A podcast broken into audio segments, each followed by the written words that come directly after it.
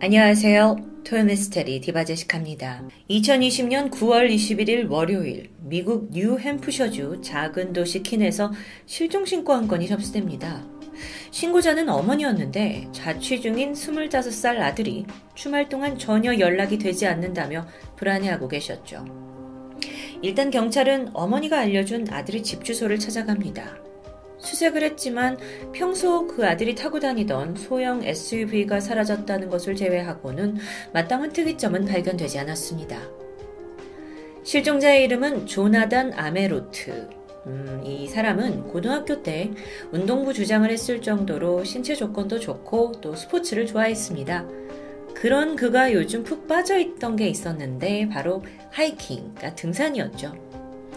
그는 지역 동호회에 가입을 해서 정말 열정적으로 활동을 했다고 해요. 그동안 오른 산만 해도 무려 66곳에 달했습니다. 함께 운동을 즐겼던 사람들은 어, 조나단이란 사람은 굉장히 쾌활하고 또 친절한 사람이라고 입을 모았는데요. 취미 생활은 그렇다 치고 직장 생활은 어땠을까요? 조나단은 대학에서 biomedical engineering을 전공했고요. 현재는 의료기기 회사에서 4년째 근무 중이었죠. 경찰은 조나단이 다니던 회사에 연락을 취했습니다. 예상대로 그는 무단 결근 상태였어요. 근데 평소에 워낙 성실한 사람이라 회사에서도 좀 놀라고 있었는데 혹시 주말 사이에 하이킹을 갔다가 사고를 당한 건 아닐까요? 불길한 예감이 엄습하던 그때 경찰은 회사로부터 또 다른 제보를 하나 듣게 됩니다. 사실 이날 회사에 나오지 않은 또 다른 직원이 한 명 더 있다는 거예요. 근데 그 사람이 평소에 조나단과 꽤나 친한 사이였다고 하는데요. 같은 회사에서 6년째 근무 중인 31살의 여성 브리트니 베런. 우연의 일치일지 몰라도 그녀도 이날 회사에 나오지 않았습니다. 근데 이게 무단 결근은 아니었고요. 당일 아침에 회사에 전화를 걸더니 갑자기 사직을 통보한 상태예요. 근데 좀 이상합니다. 그 전까지 전혀 퇴사의 기미도 없었고, 뭐 회사 생활에 문제가 있던 것도 아니었기 때문이죠. 갑작스러운 사직 통보, 이상하죠. 그래서 수상함을 느낀 경찰이 주변인들을 한 명씩 한 명씩 탐문하던 중 한 동료에게서 예상치 못한 정보를 또 하나 입수합니다.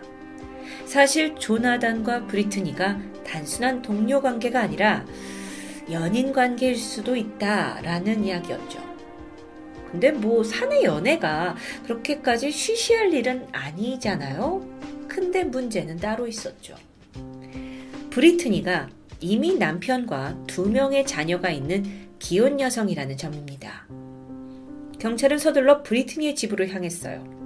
그리고 배를 눌렀는데 경찰을 맞이한 건 브리트니의 시어머니였죠. 그래서 그 시어머니가 아들하고 내 며느리는 지난 토요일 밤에 이미 캠핑을 떠났다고 말합니다. 어라? 도대체 무슨 상황일까요? 경찰은 이번에 브리트니의 남편 아르만도에게 연락을 시도했습니다. 마침 전화를 받았어요. 그런데 아르만도는 또 한 번 의외의 답변을 하는데 자기는 지금 아내가 어디 있는지 모른다는 겁니다. 어떻게 된 걸까요? 지난 토요일 밤 부부가 함께 집을 나선 건 맞습니다. 그런데 가던 길에 부부싸움을 했고 결국 새벽에 아내를 길가에 내려주고 자기는 혼자 이동했다라는 남편의 설명. 그러면서 아내는 아마 친구들과 함께 캠핑을 갔을 거라고 말해줬죠. 흠. 그날 오후 브리트니의 행적이 포착됩니다. 친구들에게 의미심장한 문자를 보내는 거예요. 자신은 다른 지역에 사는 여동생을 만나러 갈 거고 곧 이 동네를 떠날 거라는 통보의 내용입니다. 근데 이 문자가 오전 11시부터 오후 4시까지 브리트니 주변에 있는 많은 사람들에게 일괄적으로 보내졌어요. 아, 갑작스러운 퇴사에 또 동네를 떠날 거라는 이 암시까지 정말 모든 게 수상하죠. 다음 날인 9월 22일입니다. 조나단이 사라진 이 킨이라는 도시에서 차로 4시간 30분 정도 떨어진 산골 마을 에롤이란 곳입니다. 이 숲속에서 사냥을 즐기고 있던 무리들이 낯선 광경을 목격해요.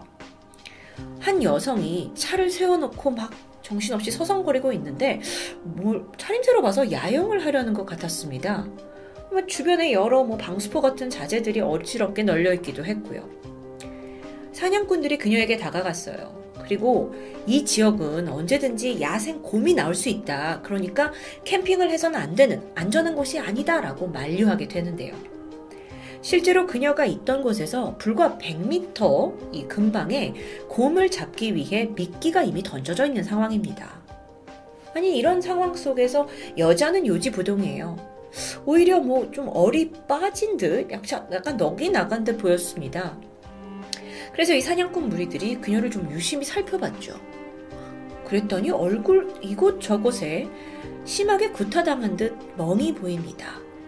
그래서 사람들이 도대체 무슨 일을 당한 거냐라고 걱정을 하는데 한참을 망설이던 여자가 그제서야 입을 열었죠. 저 문제가 좀 생겼어요. 이후 즉각 산림사무소에 연락이 취해졌고 얼마 후 지역경찰이 현장에 도착합니다. 이 여성이 타고 온 차는 소형 SUV였습니다. 내부를 살펴보는데 심상치 않아요. 혈흔으로 보이는 얼룩들, 그리고 미처 지우다만 자국까지. 분명 일상적이지 않은 어떤 사건이 일어났을 만한 아주 섬뜩하고 기이한 풍경이었습니다. 관리국 직원들이 일단 차를 좀 옮기자면서 주변을 살피게 되는데 한쪽 냇가에서 방수포에 쌓여진 어떤 것을 목격합니다. 가까이 가보니 그것은 머리가 없는 시신이었죠. 그리고 얼마 후 그 잘린 머리는 냇가에서 멀지 않은 구덩이에서 발견됩니다. 그건 실종된 조나단의 것이었죠. 그렇다면 이 현장에서 얼굴에 멍든 채 발견된 여성은 동료 브리트니입니다. 그런데요. 현장에서 발견됐을 당시 브리트니는 장전이 된 총을 가지고 있었어요. 그럼 정황상 조나단을 총으로 쏴서 살해하고 시신을 유기하려고 했던 걸까요? 브리트니는 즉각 체포됩니다. 상황이 다 그녀를 범인으로 지목하고 있었는데 브리트니는 강력하게 부인합니다. 그러면서 더 놀라운 사실을 털어놓게 되죠. 시간은 지난 9월 19일 토요일로 거슬러 올라갑니다. 여유로운 토요일 주말 저녁, 브리트니는 목욕을 하고 있었고요. 침실에는 그녀의 남편 아르만도가 있었습니다.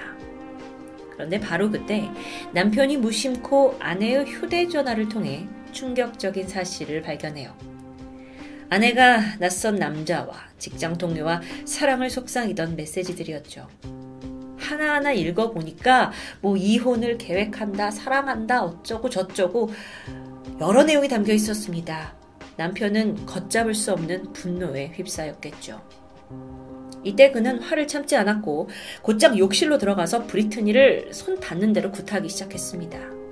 그리고 침실로 끌고 나와서 폭행이 이어졌죠. 이 과정에서 브리트니는 왼쪽 어금니가 부러졌고요. 목이 졸려서 기절하기도 했습니다. 그런데도 불구하고 뭐 아르만도는 전혀 화를 시킬 기미가 없었어요. 그리고 조금 후에 아내의 휴대폰을 뺐더니 자기가 브리트니인 척 내연남 조나단에게 메시지를 보냅니다. 지금 당장 집 근처에 있는 공원에서 만나자는 내용이었죠. 이후에 아르만도는 이제 간신히 정신을 차린 아내를 데리고 트럭에 태우고 공원으로 향했습니다. 거기서 이제 끝장을 보겠다는 생각이겠죠. 근데 가는 동안에도 남편의 구타는 계속 이어졌다고 해요.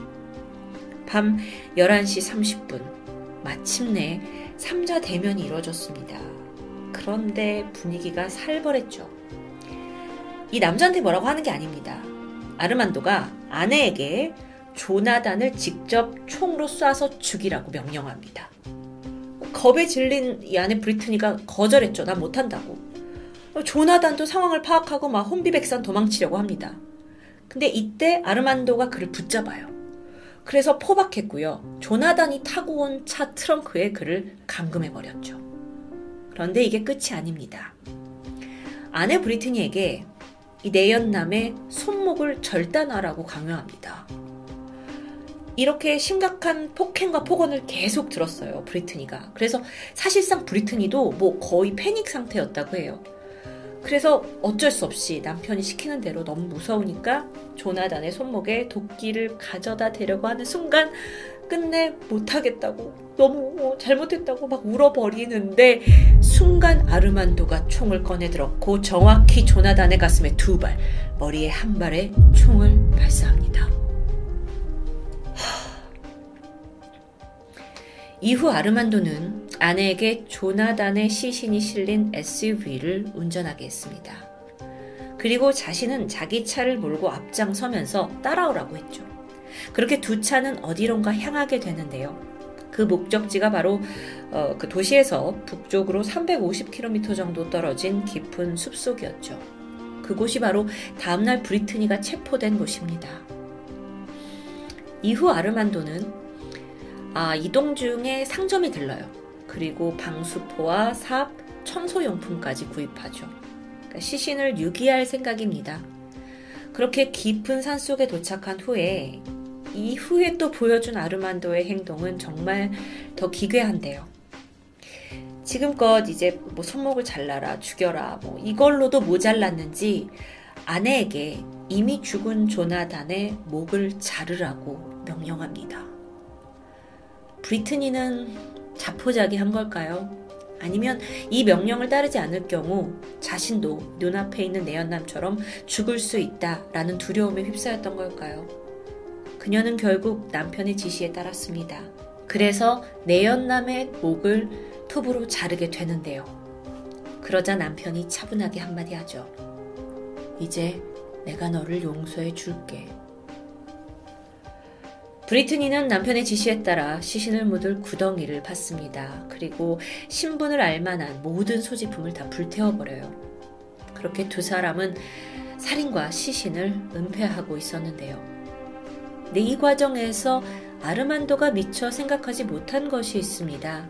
브리트니와 조나단의 이 깊은 연인 관계가 사실 남편인 자신을 제외한 이미 많은 다른 사람들이 알고 있었다는 부분이죠. 다음 날부터 조나단이 연락이 되지 않으니까 주변 사람들이 다 브리트니에게 연락을 하기 시작합니다. 그래서 이걸 알게 된 아르만도는 아내한테 너 회사 그만둬라 라는 전화를 하게 했고요. 또 주변 사람들한테 아예 이 동네를 떠날 거다 라는 문자까지 보내게 합니다. 사실 굉장히 아이러니하게도 이런 급박한 상황 전개로 인해서 경찰이 브리트니를 더욱더 주목할 수 있었던 거죠. 아르만도 본인은 뭐 본인이 굉장히 치밀하다고 생각했던 것 같습니다. 여기서 그치지 않았는데 아르만도가 또 하나의 의외의 행동을 보인 부분이 좀 소름 돋습니다. 당시 현장에서 브리트니에게 대뜸 그 살인했었던 흉기 권총을 건네주게 돼요. 그러니까 이 상황이 아내가 마음만 먹으면 얼마든지 남편을 죽일 수도 있다라는 걸 암시하게 된 거죠. 그렇게 해서 어떤 안정을 주려고 했던 걸까요? 물론 브리트니는 그 총을 사용하지 않았습니다. 이미 몸과 정신 모두 지배당한 상태였기 때문이었죠. 그런데 실제로 더 섬뜩한 건요. 아르만도가 아내에게 총을 준 이유는 따로 있었습니다. 만에 하나 경찰에 발각될 경우 조나단을 살해한 범인을 아내로 몰기 위해서였죠. 그는 시신 유기를 다 끝내고 이렇게 행동합니다. 여기는 곰이 나오는 곳이라 아주 위험하다. 그러니까 호신용으로 이 권총을 가지고 있어라. 너랑 나랑은 시간차를 두고 빠져나가는 게 좋겠다. 이런 조언을 한 후에 자신만 먼저 호련히 현장을 떠나버린 것이죠. 그리고 얼마 후에 브리트니가 사냥꾼들에 의해서 발견된 상황입니다. 그럼 아르만돈 이걸 피해갈 수 있을 거라고 생각했던 걸까요? 그 역시 바로 다음 날 즉각 체포됩니다. 아내의 내연남을 끔찍하게 죽이고 또 아내를 동원해서 시신을 훼손하고 유기한 정말 상상천외의 잔혹 복수고 법정에선 아르만도는 조나단을 살해한 건 자신이 아니었다. 전적으로 그건 부인이다. 라면서 살인 혐의를 강하게 부인했습니다. 브리트니의 변호인은 그녀가 이제 조나단에게 저지른 행동, 또 손목을 자르려고 하거나 시신을 훼손한 이 모든 것은 다 남편의 협박에 따른 위협이었다라고 주장했고요. 그렇게 첨예하게 두 사람이 부딪히게 되는데요. 2021년 10월 재판이 진행됐습니다. 먼저 브리트니는 사체 손괴 그리고 증거 인멸 혐의로 7년형을 선고받아요. 그렇지만 2022년 4월 전자발찌를 차는 조건으로 결국 가석방이 이뤄졌죠. 법정에서 그녀는 모든 혐의를 인정했습니다. 그리고 매일 후회하고 있다면서 눈물로 참여했는데요. 반면에 피해자 조나단의 유가족은 브리트니가 그렇게 빨리 음, 전자발찌 차고 가석방 된 것에 대해서 크게 반발했다고 알려져 있습니다. 유가족 마음에선 그렇겠죠. 자, 그럼 이제 아르만도에 대한 처분이 남아있죠. 살인, 납치, 가정폭력까지 여러 가지의 혐의로 기소된 후 긴 재판이 이어졌습니다. 그리고 드디어 지난 5월, 그의 죄는 아내를 빙자해서 피해자를 불러냈고 그를 폭행한 후에 차에 감금했고 끝내 직접 총을 쏴서 살인을 했고 이 모든 것이 1급 살인 유죄로 판명이 되면서 그에게는 가석방 없는 종신형이 선고되었죠. 브리트니는요, 음, 최후 반론에서 자신과 조나단은 직장에서 만나서 그저 잠깐의 설레임을 즐겼을 뿐이고 자신은 이미 가정이 있어서 뭐 어떠한 발전적인 관계를 원한 건 절대 아니었다라고 호소합니다. 그녀 입장에선 잠깐의 짜릿했던 직장 연애였겠지만 그게 결국 아주 끔찍한 죽음을 불러일으켰죠. 으, 오늘 제가 말씀드린 이 세 사람의 삼각관계 속에서 사실 그 누구의 편도 되어주기가 힘들 것 같습니다. 물론 질투에 눈이 멀어서 끔찍한 살인을 저지른 남편 아르만도는 당연히 그에 맞는 무거운 처벌을 받아야 하겠죠. 그렇지만 정말 나머지 두 사람 또한 무고하다고만 할 수 있을까요? 이렇게 사건을 다루다 보면 사람의 마음이 가장 무섭습니다.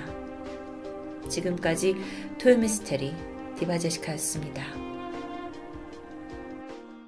안녕하세요. 토요미스테리 디바제시카입니다. 도와주세요. 저희 남편이 지금 피를 흘리고 쓰러졌어요. 2017년 8월 16일 미국 콜로라도주 북부에 있는 작은 도시 그릴리의 소방서로 한 여성의 구조 요청이 접수됩니다.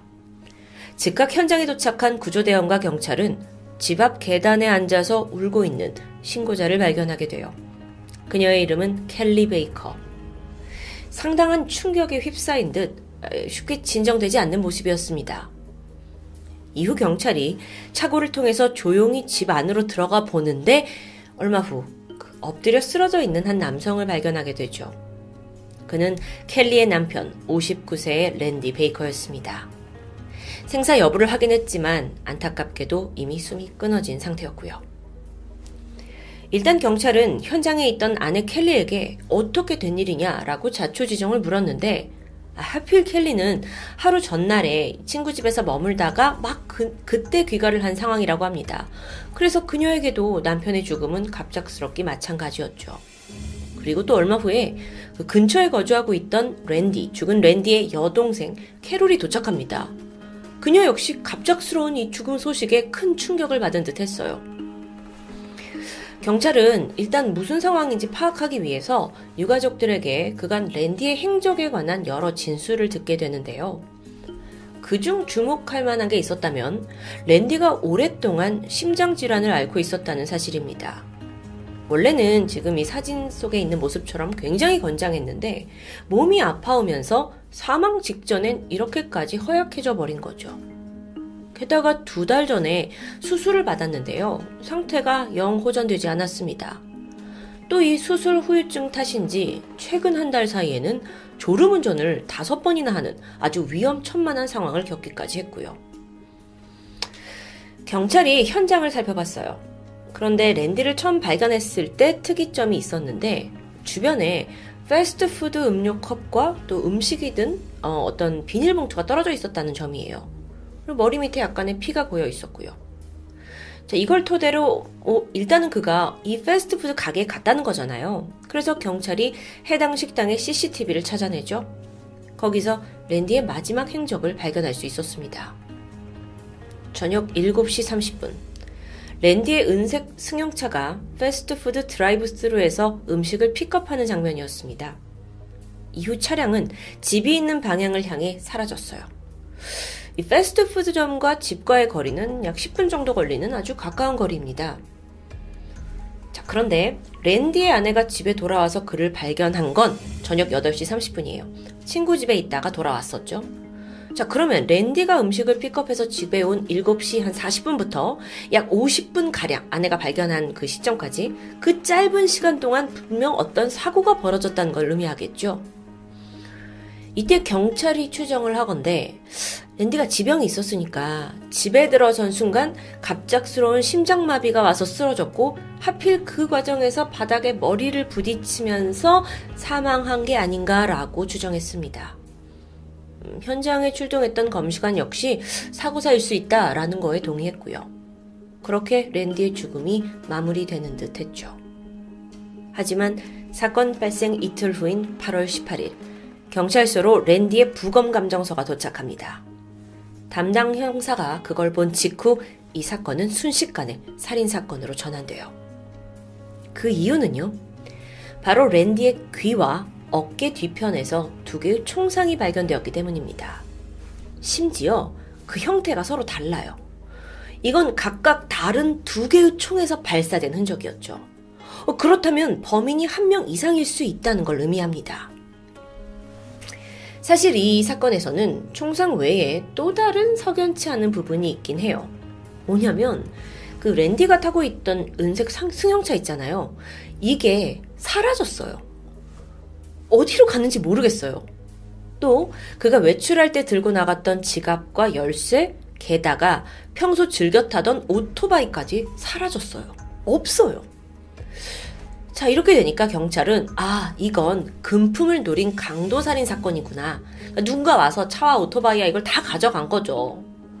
동시에 랜디와 가장 가까웠던 사람, 가장 먼저 아내 켈리가 될 텐데, 뭐 켈리를 대상으로 여러 차례 참고인 조사를 진행하게 됩니다. 어라, 그러던 중에 숨진 랜디에게 두 개의 생명보험이 가입되어 있고 그 수혜자가 모두 켈리였다는 사실이 드러나요. 아니, 근데 이건 부부니까 뭐 당연할 수 있지 않을까요? 보험금이 두 개를 합쳐보니까 한 천만 원 정도였는데요. 아내 켈리도 아니 내가 이 돈 때문에 지금 남편을 살해하겠냐 라면서 강력히 억울함을 주장했습니다. 아, 그런데 생존의 랜디와 켈리 부부 사이가 별로 좋지 않아서 사실 둘이 별거 중이었다는 증언까지 나와요. 경찰이 이걸 추궁했죠. 그랬더니 켈리가 인정을 합니다. 사건 전날과 또 당일 친구 집에서 머무른 것도 뭐 부부 사이가 뭐 조금 편안하지 않기 때문이었다라고 해요. 근데 여러분, 단순히 부부 사이가 좋지 않았다는 이유로 아내를 용의자로 지목하는 건 좀 무리가 있죠. 무엇보다도 그녀는 사건 추정 시각에 아직 친구 집에 있었다라는 확실한 알리바이가 있잖아요. 그래서 이게 주변인에 의한 살인은 아닌가 싶었는데 수사 도중에 아주 뜻밖의 증언이 나오게 됩니다. 알고 보니까 랜디가 젊은 시절에 전력회사에서 일을 했었어요. 근데 이때 큰 감전사고를 겪었고 간신히 목숨은 건지게 됐는데 이후에 여러 가지 후유증을 앓게 되죠. 심지어 그 고통을 잊기 위해서 마약에 손을 댔고 이게 또 엄청난 중독으로 이어졌습니다. 마약으로 인해 교도소에 한 번 복역한 전적도 있고요. 그 심장이 좀 아프다고 했는데 이 심장도 사실 마약 중독에서 비롯된 병이었죠.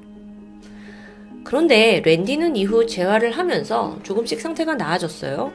그리고 이제 죽기 전까지는 자기와 같은 중독자들을 위해서 봉사활동도 하고 막 이렇게 건강한 몸과 마음을 되찾고 있었거든요. 실제로 랜디는 오랜 시간 동안 이 지역을 위해 헌신한 어떤 자선가로 알려지면서 평판이 좋은 사람입니다. 그러고 보니까 원한을 가질 만한 사람이 없는 거예요.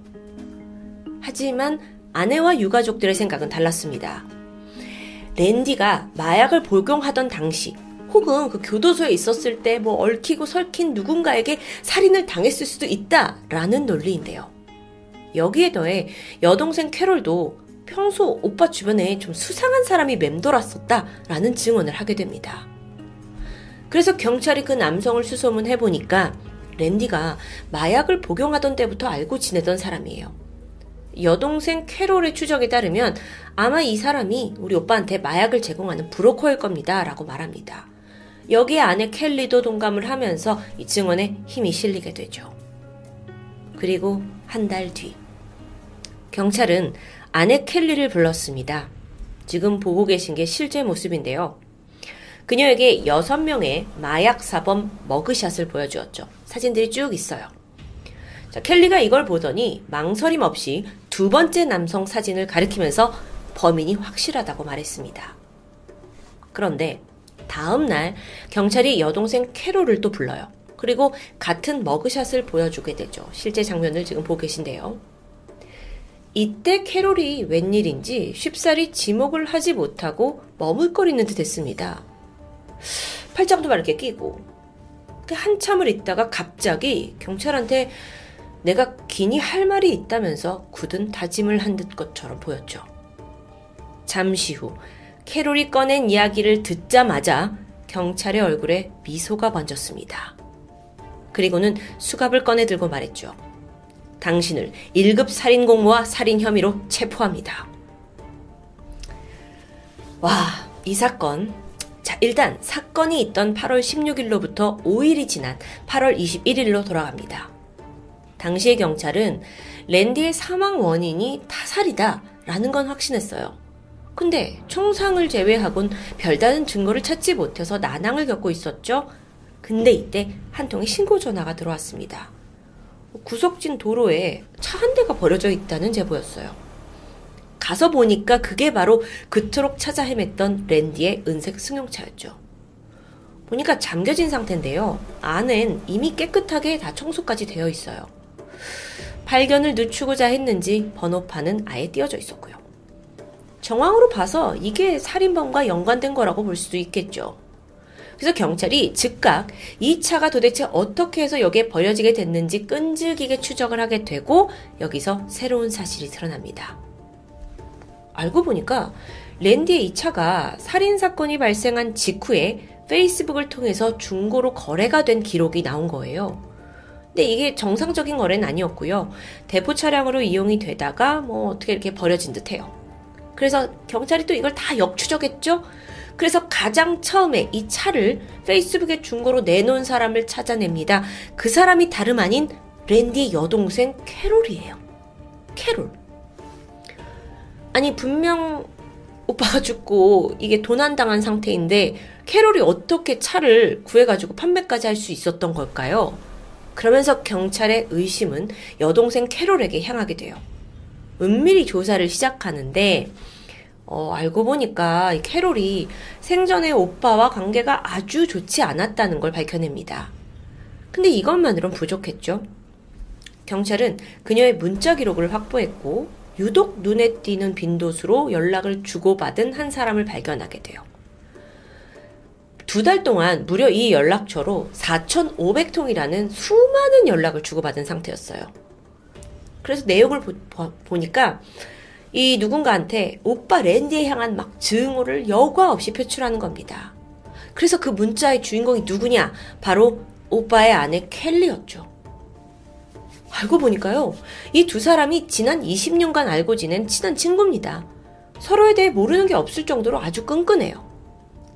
여동생 캐롤은 오래전부터 오빠 랜디와 수차례 갈등을 빚어왔고요. 결국 남매 사이는 파국으로 치달았죠. 사이가 나빠진 계기는 구체적으로 알려져 있지 않은데요.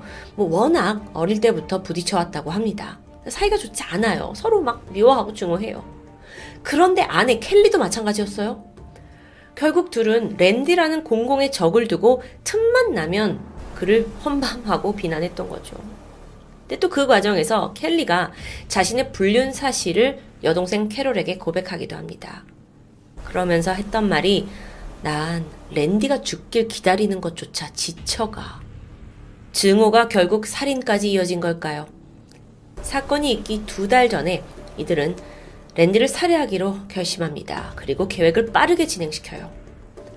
일단 우리 둘이서 직접 살인을 하는 건 가장 가까운 가족이니까 위험하다고 판단했어요.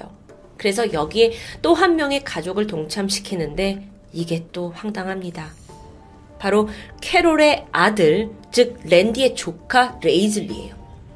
그러니까 오빠를 죽이기 위해서 자기 아들을 살인자로 만드는 이 캐롤 이 사람도 정신 상태가 보통이 아닌 거죠. 이게 도를 넘은 겁니다.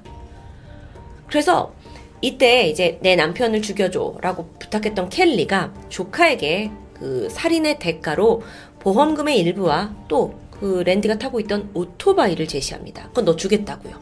그렇게 거래가 성사돼요. 한편 조카 레이즐리 또한 평범한 사람은 아니었습니다. 살인 미수 혐의로 장기간 교도소에 있었고요. 또 무슨 뭐 갱단에 속해 있기도 해요. 이런 막장 인생을 살다 보니까 선뜻 야 너 삼촌 죽일래? 돈 줄고 오토바이 줄게 하니까 하겠다고 동참을 한 거죠. 아 정말 경찰이 전혀 상상도 못했던 전개였습니다. 그리고 여기까지 파헤친 경찰이 무엇보다도 확실한 직접 증거가 필요하다고 생각하게 돼요. 그리고 아주 은밀한 함정 수사를 진행하게 되죠.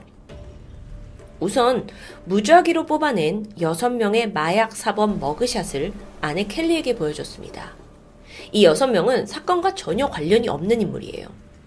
자, 그런데 켈리가 이때 두 번째 남성을 지목해요. 확실하다고. 다음 날 경찰은 여동생 캐롤을 불러서 같은 머그샷을 보여줬죠.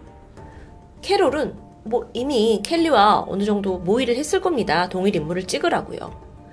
그런데 이때 경찰은 전날 켈리가 지목한 그 두 번째 남성의 사진을 캐롤의 아들인 레이즐리로 대체해 놓은 거예요. 바꿔 놓은 거예요. 그래서 캐롤도 어, 난 그 두 번째 남자 찍으면 된다 생각을 해서 딱 머그샷을 봤는데 어라 내 아들이네. 이게 사진 속이 사람이 자기 아들임을 깨달아요. 그러니까 무슨 생각이 드냐면 그러면 어제 켈리도 내 아들을 찍은 거야? 배신감을 느끼게 되죠. 여기에 분노에 휩싸인 그녀는 망설이다가 결국 경찰한테 사건의 일체를 자백하게 된 겁니다. 함정 수사에 제대로 걸려든 거예요. 그렇게 드러난 사건의 전말. 조카 레이즐리는 그날 랜디 집으로 침입했습니다. 아무에게도 들키지 않고 이 집에 들어갈 수 있도록 미리 아내 켈리가 손을 써놨죠. 그리고 랜디가 돌아오자마자 일부러 두 자루의 총을 가지고 그를 살해했어요. 뭐 경찰 수사에 혼선을 주기 위함이었겠죠. 그렇게 사망을 확인한 후에 그는 랜디의 차를 끌고 도주했고요. 또 안에 있던 지갑과 열쇠는 아내 켈리에게 전달했습니다. 자, 차를 받은 사람이 누구냐? 여동생 캐롤이었어요. 그래서 여동생 캐롤은 중고시장에 말끔하게 처분했죠? 그리고 또 이 레이즐리는 다시 오토바이 좀 주신다고 했잖아요. 그래서 오토바이도 다시 가져가고요. 한편 켈리는 이 남편의 사망 보험금을 수령하는데 이게 알고 보니까 단순 몇 천만 원이 아니었어요. 무려 1억 5천만 원이나 되는 거금이었죠. 그러니까 경찰한테 원래 보험금 얼마 되지도 않는다라고 거짓말을 한 겁니다. 그러고 보니까 켈리의 거짓말은 이게 다였을까요? 더 조사해 보니까 랜디가 사망하기 한 달 전에 왜 다섯 번이나 뭐 졸음운전 했었다고 했잖아요. 이거 역시 다 켈리가 계획한 일이었어요. 랜디를 살해하기 위해서 평소에 그가 마시고 있던 그 스무디에다가 계속 수면제를 타서 살인을 조장했던 거죠. 너무 무서운 아내입니다. 근데 도대체 왜 이렇게까지 남편을 죽이고 싶었던 거냐? 후에 진술에서 그녀가 뭐라고 얘기했냐면 그러니까 남편이 아프잖아요. 그래서 오랫동안 이 남편의 간병을 하고 나는 거기에 지쳐 있다라고 말해요. 그래도 불린 남도 생겼고 아니 그럼 그냥 너 조용히 떠나면 되지 않냐 라고 했더니 여기에 대해서 켈리는 내가 다른 남자와 떠나면 랜디가 찾아와서 복수를 할 것 같았고 그래서 죽일 수밖에 없었다 라고 고백합니다. 2018년 5월 법원은 직접 살인을 한 조카 레이즐리에게 1급 살인죄를 물어서 가석방 없는 종신형을 선고했습니다.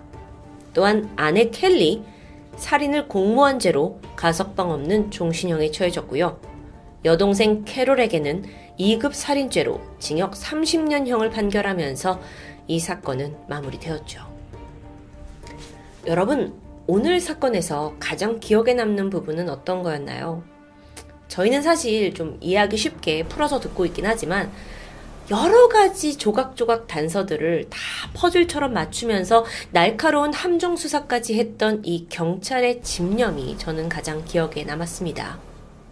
뿐만 아니라 가장 가까운 가족인 아내와 여동생, 그리고 조카까지 모두가 함께 모의한 살인이었다는 씁쓸한 대반전이 기억에 남는데요. 이래서 가장 무서운 건 사람이라고 하나 봅니다. 토요미스테리 디바제시카였습니다.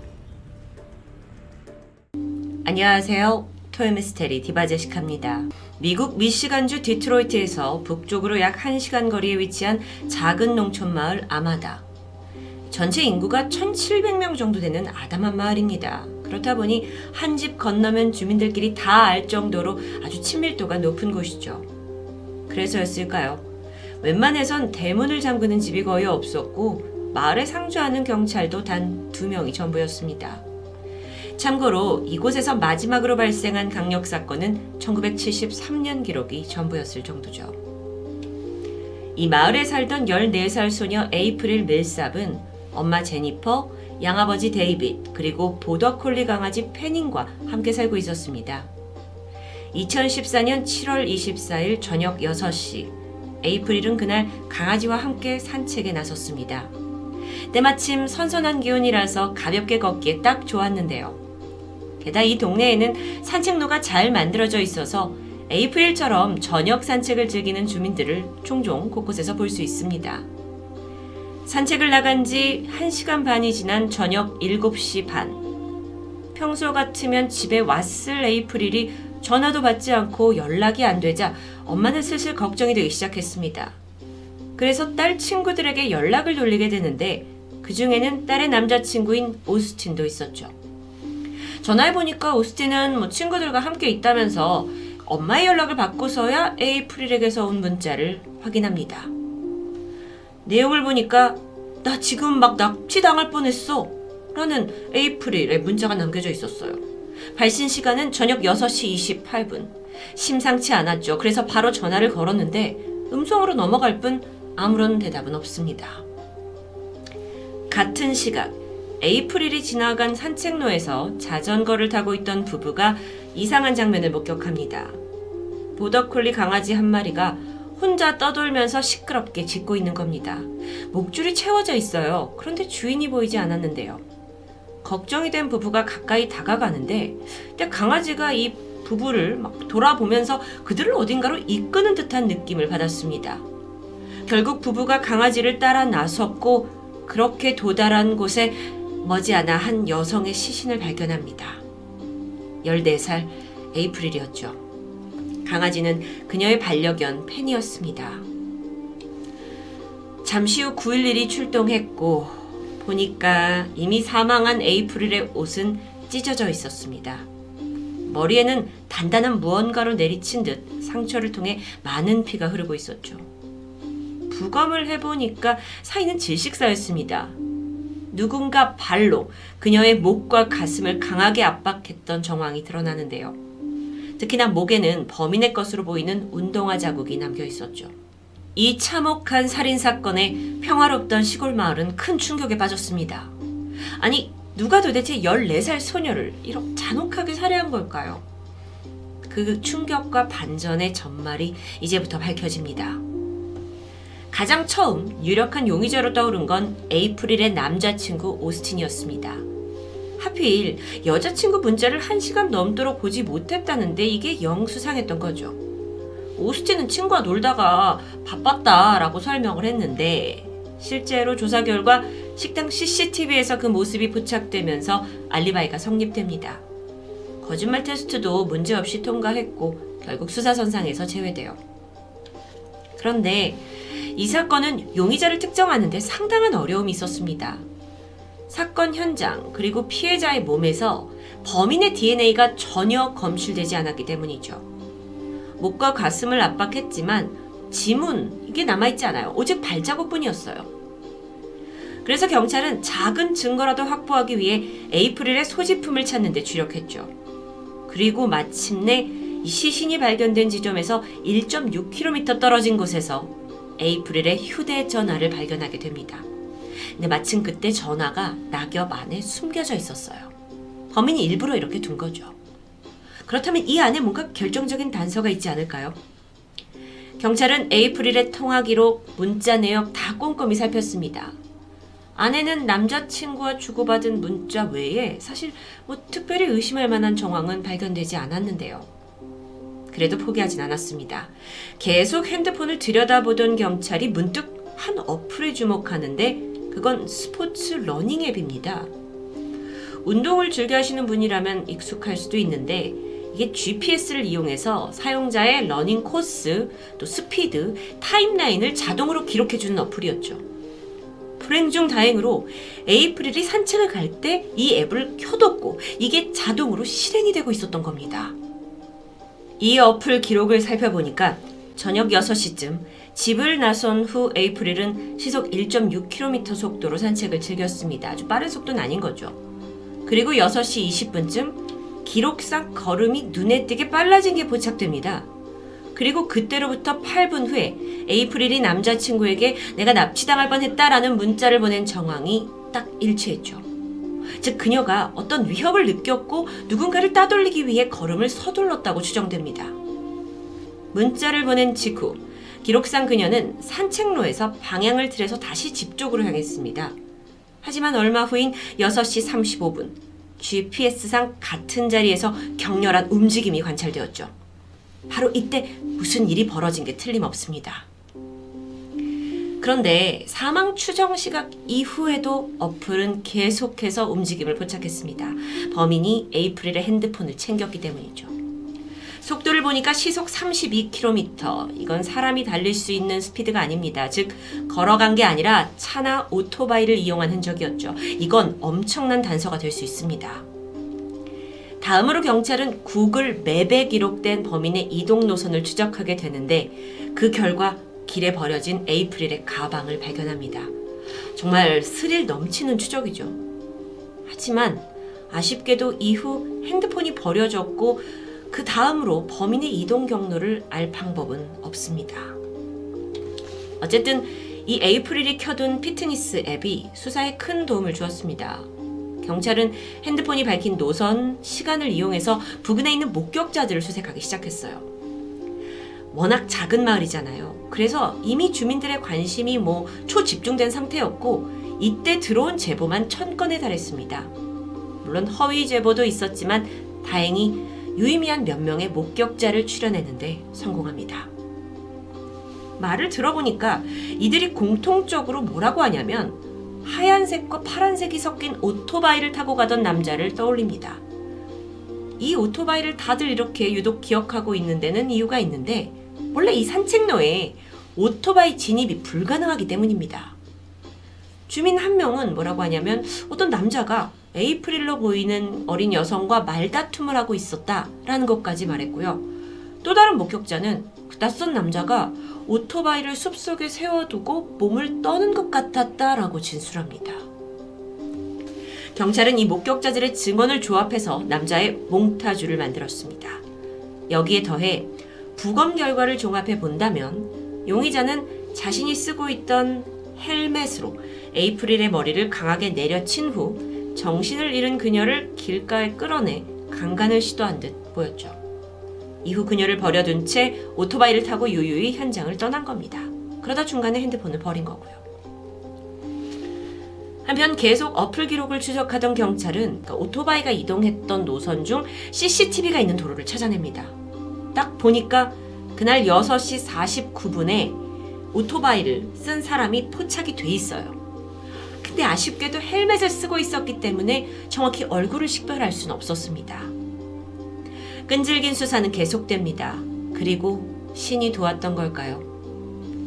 경찰 한 명이 우연히 근무를 끝내고 집에 가던 중에 딱 길가에 서 있는 하얀색과 파란색이 섞인 오토바이 한 대를 발견한 겁니다. 이게 목격자들이 말했던 거와 아주 유사했어요. 그는 바로 이게 세워진 집 대문을 두드렸죠? 집주인이 나오더니 아, 이 오토바이가 친구 건데 잠시 맡기고 간 거다 라면서 주인의 정보를 줍니다.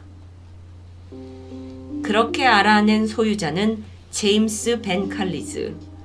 아마다 마을에서 1시간 정도 떨어진 곳에 여자친구와 함께 살고 있었고 3살짜리 아들이 있는 32살의 남성이었죠. 우선 경찰은 제임스의 집을 방문합니다. 그리고 몇 가지 질문을 하게 되는데 제임스가 경찰 조사에 아주 협조적인 태도를 보였어요. 살인 사건 당일 자신이 아마다 마을 산책로를 지나갔다라는 것도 순순히 진술합니다. 동생이 그 마을에 살고 있다고 하는데요. 자기는 6시쯤 도착을 해서 8시까지 2시간 정도 머물다가 떠났다라고 설명했죠. 경찰이 또 다른 질문을 던졌습니다. 그날 무슨 신발을 신으셨죠? 제임스는 흔쾌히 운동화를 보여줍니다. 우선 에이프릴의 부검에서 발견된 발자국, 그건 나이키 조던 운동화였습니다. 하지만 제임스가 보여준 건 전혀 다른 브랜드였죠. 결국 경찰은 물증을 찾지 못한 채 그의 집을 떠나고 말았습니다. 하지만 어딘가 찜찜한 느낌은 쉽사리 가시지 않는데요. 다음날 경찰이 다시 제임스를 찾아갔고 이 알리바이를 좀 더 확실하게 입증하기 위해서 진술서를 좀 써달라라고 요청하게 되는데 이날 제임스는 웬일인지 바쁘다 하면서 진술서를 거절합니다. 하루아침에 180도 바뀐 태도가 더 수상하죠. 사실 무엇보다도 여러분 경찰이 만들어 놓은 이 몽타주와 제임스의 외모가 상당히 유사합니다. 하지만 그것만으로 체포를 할 수는 없어요. 이후 경찰은 6시부터 8시까지 그가 어디에 있었는지 이 알리바이를 꼼꼼히 조사합니다. 그리고 마침내 사건 당 6시에 동생 집에 있었다라는 진술이 거짓이라는 걸 밝혀내요. 어떻게 밝혀내냐면 휴대폰을 압수해서 위치 추적을 해보니까 동생 집이 아닌 사건 현장에서 꽤 가까운 주유소에 있었던 겁니다. 그 후 30분 정도 지나서 사건이 벌어졌으니까 이건 충분히 의심스러운 정황이었죠. 마침내 경찰이 수색영장을 발부받아서 제임스 집을 본격적으로 수색하는데 역시나 여기서는 증거가 나오지 않습니다. 다만 집을 둘러보던 중에 마리아나를 키우고 있었어요. 그래서 이걸 죄목으로 일단 제임스를 체포하게 되죠. 이후 본격적으로 압수한 핸드폰을 살펴보던 경찰이 와 동영상 하나를 찾아냅니다. 그 영상에 계속 나온 것도 아니고 아주 찰나의 순간 제임스가 나이키 조던 운동화를 신고 있는 장면이 찍혀 있었죠. 아 정말 너무 제가 설명하면서도 짜릿한데요. 더 살펴보니까 핸드폰에는 어린 여자를 꼬시는 법, 왜 어린 여자는 날 좋아하지 않나 같은 네, 약간 또라이 같은 검색 기록이 남아 있었죠. 수사팀은 이런 다 증거들을 모았고 드디어 에이프릴 살인 사건의 용의자로 그를 정식 기소합니다. 속 시원하게 해결될 줄 아셨겠지만 제임스 변호사 주장이 만만치 않습니다. 아니 살인을 했다는 결정적인 증거 그러니까 뭐 현장이나 에이프릴 몸에서 DNA나 지문도 없지 않냐 이건 무죄다 라고 강력하게 주장하는 겁니다. 검찰에서 DNA가 발견되지 않는 이유에 대해서는 그날 오토바이를 탔잖아요. 그 의상을 입었습니다. 오토바이 장갑, 헬멧, 뭐 긴팔, 긴 바지 이런 걸로 다 무장한 상태였기 때문에 증거를 남기지 않을 수 있었다라고 설명했죠. 그리고 이때 제임스에게 굉장히 불리한 증언자 한 명이 등장합니다. 동거하던 여자친구 크리스탈. 사건 발생 다음 날이었어요. 새벽 3시였는데 제임스가 헬멧과 신발을 소독제로 씻어내는 모습을 목격했다고 말합니다. 또 제임스가 그날 5시에 집을 나가서 9시에 돌아왔다고 했는데 이 시간대가 범행 타임라인과 완벽하게 맞아 떨어지는 겁니다. 뿐만 아니라 크리스탈은 제임스가 그날 나이키 조던 에어를 신고 있었다라는 증거로 페이스북에 올려진 그의 나이키 신발 사진까지 제출하게 되죠. 하지만 제임스는 쉽게 물러나지 않았습니다. 아니 아무리 그래도 확실한 증거, 그러니까 살인을 했다는 확실한 증거가 없다면서 끝까지 무죄를 외쳐요. 법원은 어떻게 판결을 내렸을까요? 수많은 목격자들의 진술, 여자친구의 증언, 그리고 에이프릴의 앱이 가리키는 위치들, 핸드폰 위치 추적, 이 모든 종합적인 증거를 토대로 제임스에게 1급 살인 유죄를 판결합니다. 아, 드디어 이 긴 여정이 시원하게 끝났고 정말 한편의 영화 같은 스토리죠. 하지만 14살 소녀 에이프릴의 죽음은 가족과 친구, 이 지역사회에 큰 슬픔과 충격을 남겼습니다. 자칫 미국으로 빠질 뻔했던 사건이 그래도 그녀가 사용했던, 켜놨던 그 스마트폰 앱을 통해서 극적으로 해결됐고, 어, 또 상황이 이렇다 보니 언론은 에이프릴이 죽기 전 직접 자신의 살인자를 잡은 거다라고 보도하기도 했죠. 에이프릴 밀삽. 이제는 그녀가 편히 눈을 감고 영원한 안식을 취하길 바랍니다. 토요미스테리 디바제식합니다. 안녕하세요. 토요미스테리 디바제식합니다. 이른 아침 한 여성이 집안을 서성이며 전화를 기다리고 있었습니다. 잠시 후 전화벨이 울리자마자 빠르게 수화기를 들었는데 표정이 바로 밝아지면서 대화를 나누게 되죠. 수화기 너머 목소리는 그녀의 아들입니다. 평소처럼 잘 지내고 있냐고 이것저것 안부를 물어요. 이건 사실 매일 아침의 일과과도 같은 통화였지만 그녀에겐 하루 중 가장 손꼽아 기다리는 시간이기도 했죠. 그런데 그날 아들은 평소와 좀 다르게 느껴졌습니다. 엄마, 뭔가 잘못된 것 같아요. 도청당하고 있어요. 아들이 울먹이는데요. 엄마는 무슨 일이냐고 물었지만 아들은 그저 제발 빨리 자기가 있는 곳으로 와달라며 그걸 마지막으로 황급히 전화를 끊고 맙니다. 아니, 이건 무슨 상황일까요? 우선 아들과 통화한 엄마의 이름은 진 필센. 남편과 사별한 후에 미국 콜로라도주에서 홀로 두 아들을 키우던 싱글맘이었습니다. 그녀에겐 큰 고민거리가 있었는데 바로 큰아들이었죠. 로버트 필센. 로버트는 어릴 때부터 엄마 말도 잘 듣고 애교도 넘친 아이였습니다.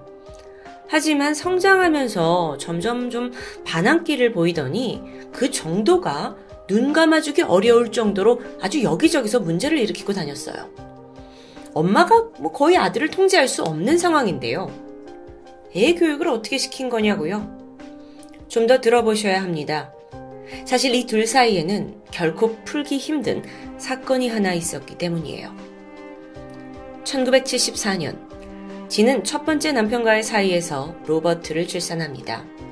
하지만 가정 내 불화로 얼마 안 가서 이혼을 하게 돼요.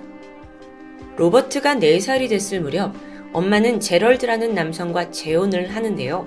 제럴드는 아주 다정다감한 성격이었죠. 게다가 로버트까지 알 살뜰히 챙겨주면서 집안의 안정적인 가장 역할을 해줍니다. 이렇게 새로운 가족의 시작이었죠. 그리고 얼마 후에 이 부부 사이에서 아들이 태어납니다. 진에게는 둘째 아들인 건데요. 문제는 로버트에게 새 아버지와 동생이 마냥 쉽게 받아들여지지 않았던 것 같습니다. 뭐 충분히 그럴 수 있죠. 이때 새아빠 제럴드는 충분히 애정을 쏟았고 또 두 아이들을 공평하게 대해주려고 애썼다고 하는데요. 근데 또 사실 제럴드에게도 남모를 어려움이 있어요. 그는 베트남 전쟁에 참전했던 용사였는데 그때 큰 부상을 입으면서 걷는 게 불편합니다. 또 소위 트라우마라고 하는 외상후 장애까지 겪고 있었고요. 하지만 그런 상황에도 불구하고 그는 두 아들을 위해 기꺼이 자전거를 함께 타러 나가기도 하고 뭐 캠핑, 야구 같은 다양한 경험을 하도록 애써왔죠. 덕분에 이 새아버지와 로버트는 점점 더 가까워졌고 어느덧 끈끈한 부자 관계로 발전합니다. 그러던 1982년 로버트가 7살이 되던 해에요. 가족들이 이사를 하게 됩니다. 그래서 모두가 짐을 나르고 하면서 아침부터 아주 분주히 움직였어요. 제럴드는 걷기가 힘들잖아요. 그래서 가족들이 이렇게 일하는 걸 바라만 보고 있었다고 합니다. 근데 그 와중에 작은 짐이 담긴 한 박스가 필요해진 거예요. 그래서 근처에 있던 로버트에게 아빠한테 저거 좀 갖다 줄래? 하고 요구하는데 이때 로버트가 어, 지금 바빠요 라면서 이 부탁을 거절하게 되죠. 게다가 아빠는 지금 내가 하는 일을 방해하고 있다면서 짜증을 내게 되는데요. 잠시 후, 제럴드는 멀찍이 떨어져서 가족들을 바라보고 있었습니다. 그러더니 이내 조용히 집 안으로 들어가요. 난데없이 총성이 울렸죠. 마당에 있던 엄마 진이 놀라서 집 안으로 뛰어가려던 순간 안에서 로버트가 얼굴이 하얗게 질린 채 걸어 나옵니다. 그리고 입술을 벌벌 떨면서 말해요. 엄마, 아빠가 자기 머리에 총을 쐈어요. 아, 이 상황, 이걸 어찌해야 되죠? 제럴드는 극심한 우울증을 앓고 있었습니다. 전쟁으로 인한 장애도 있었고, 또 밤마다 이 트라우마로 잠을 못 자요. 무력감까지 정말 그동안 꾹꾹 눌러왔던 그 복합적인 감정이 하필 그날 한순간에 터지고 만 거예요. 그리고 그걸 겨우 7살이던 로버트가 목격한 거고요.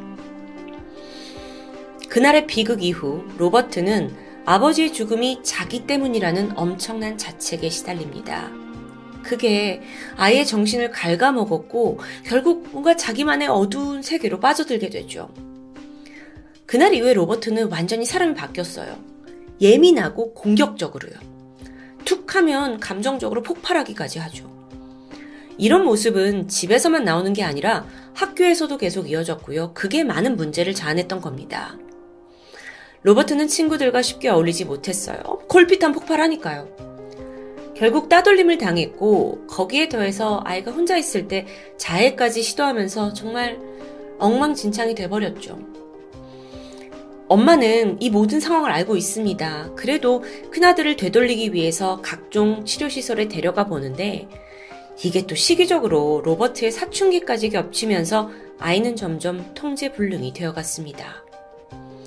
급기야 학교 측에서 이렇게 문제를 계속 일으키는 로버트를 더 이상은 받아줄 수 없다면서 당장 이 아이를 치료시설에 넣어놓지 않으면 그간의 모든 행실의 잘못을 물어서 소년원에 보내겠다고 협박 수준의 경고까지 떨어집니다. 엄마 지는 아들을 지키고 싶었죠. 그래서 어쩔 수 없이 아들을 시설에 보내게 되는데요. 로버트가 입원한 곳은 집에서 멀리 떨어지지 않은 콜로라도 스프링스에 있는 샤이엔 메사라는 치료시설입니다. 축구장 두 개의 부지, 두 개의 넓은 건물과 기숙사가 있었죠. 정식 명칭이 청소년 주거 치료시설인데 사실 음, 청소년 정신병원입니다. 엄마는 아들을 여기에 두는 게 마음이 아파요. 하지만 현재로선 다른 방법이 없는 겁니다. 그나마 다행인 건 매일 아침 아들 로버트와 통화할 수 있다는 점이었죠. 로버트는 엄마에게 병원 생활에 대해서 그렇게 많은 것을 정보를 주진 않았다고 해요.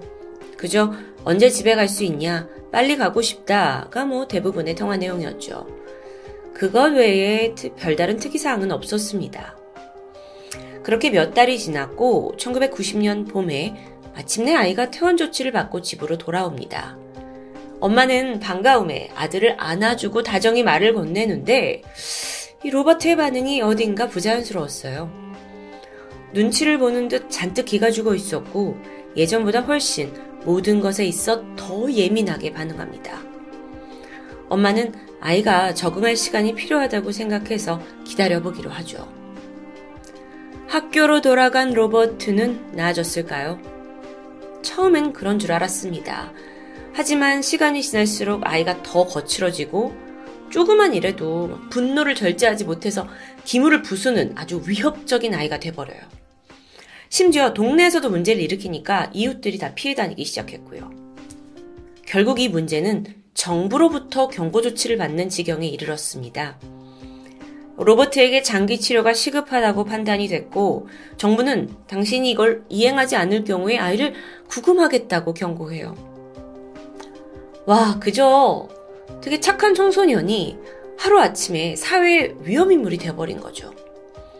그렇게 퇴원한 지 두 달도 안 돼서 로버트는 또다시 같은 정신병원에 입원하게 됩니다. 1990년 7월 6일 아침, 지는 이날도 아들 전화를 기다리고 있었습니다. 울리는 벨소리에 황급히 전화를 받았는데 이 수학이 넘어 아들이 흐느끼고 있었던 거예요. 그러면서 그들이 나를 감시하고 있다. 뭔가 잘못됐다. 엄마가 그들이 누구니? 라고 물었지만 아이는 답하지 않았고 그저 자기가 있는 곳으로 와달라고 했던 통화가 이 스토리의 가장 첫 번째 이야기입니다.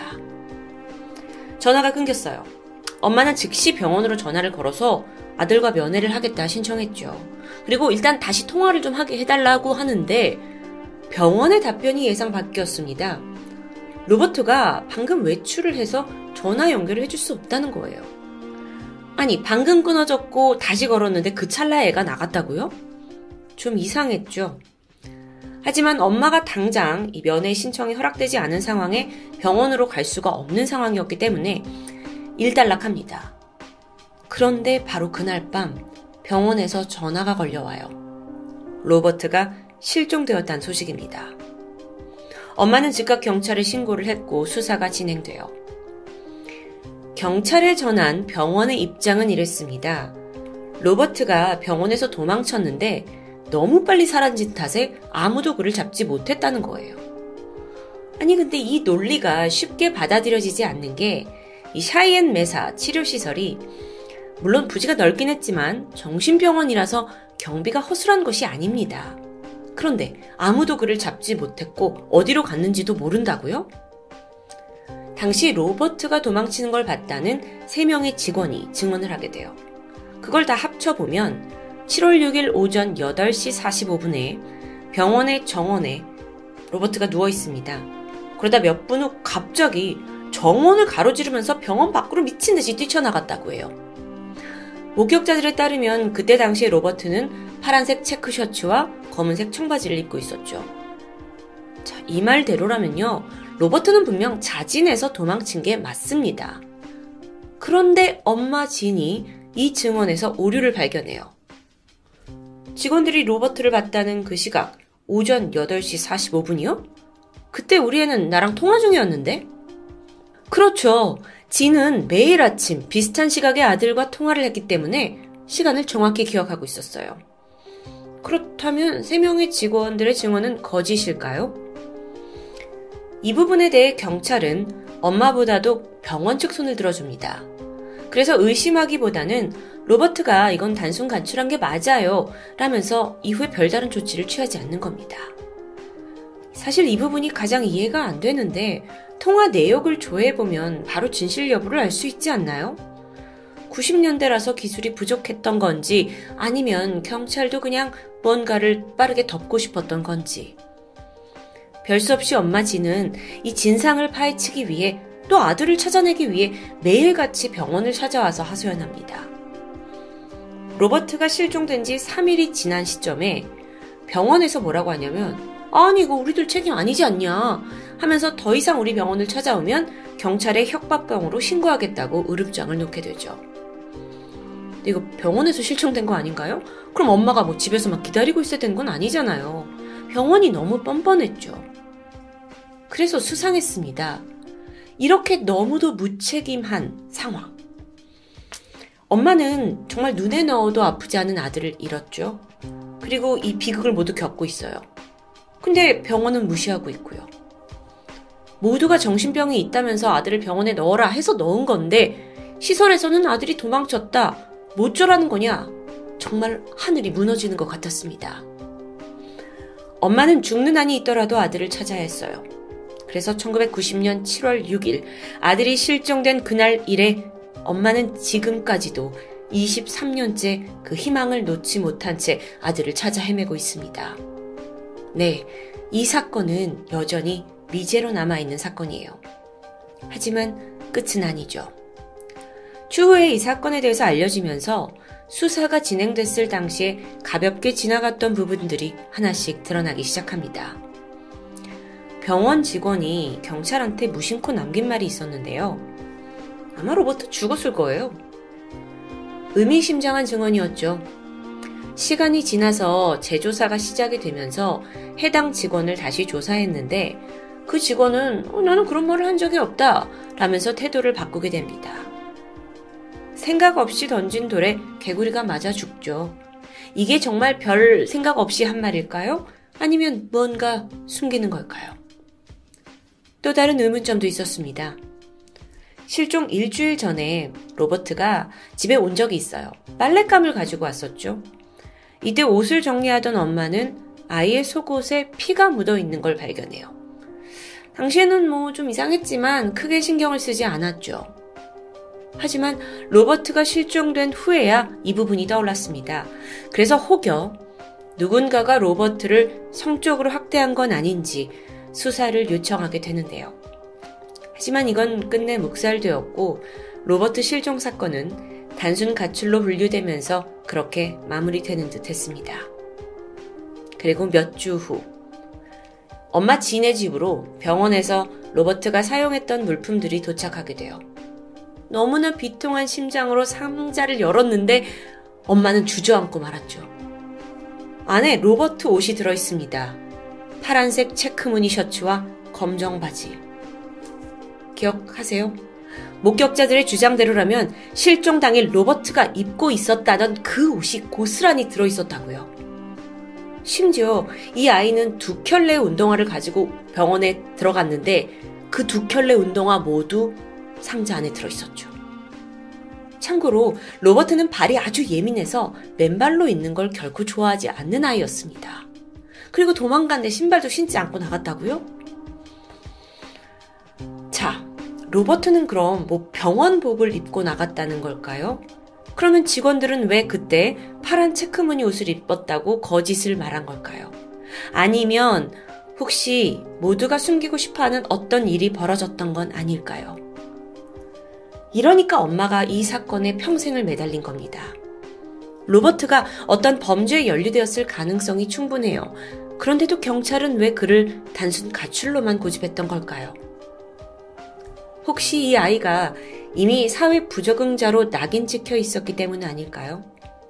정신병원에 있는 사람은 실종 문제가 이렇게 가볍게 처리될 수 있어서는 안 되겠죠. 해당 병원은 그로부터 7년 후에 재정을 문제로 폐쇄됩니다. 경찰은 그제서야 아이를 실종자로 분류했고 재수사가 진행이 되는 듯 했지만 결론적으론 너무 늦은 타이밍이었고요. 2022년 지금까지도 엄마는 아들 로버트를 찾기 위해 SNS에 이런 사진을 공개하고 있습니다.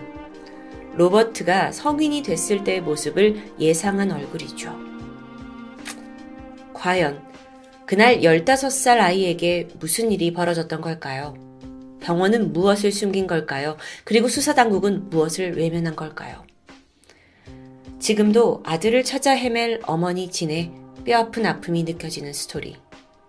토요미스테리 디바제시카였습니다. 안녕하세요. 토요미스테리 디바제시카입니다. 2015년 미국 미네소타주 마운즈뷰에 살고 있던 32살의 남성 헨리 맥케이브.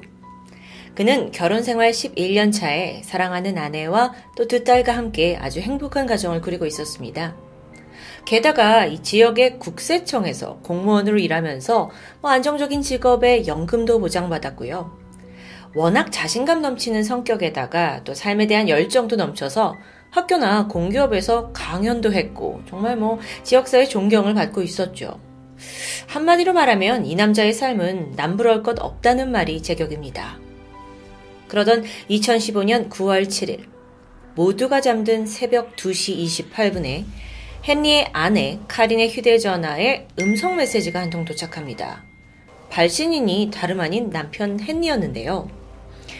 두 사람은 함께 있지 않았어요. 당시 아내 카린과 두 딸은 미국의 휴일인 노동절을 맞아서 캘리포니아에 잠시 휴가를 즐기고 있었고요. 남편 헨리만이 미네소타 집에 홀로 남아 있었는데요.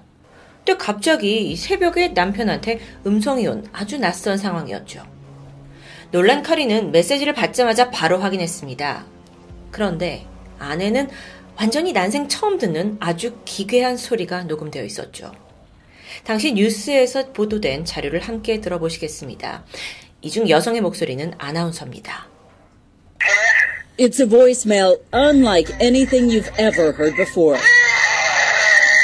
There are two minutes worth of noises, bizarre ones. But very little actual talking.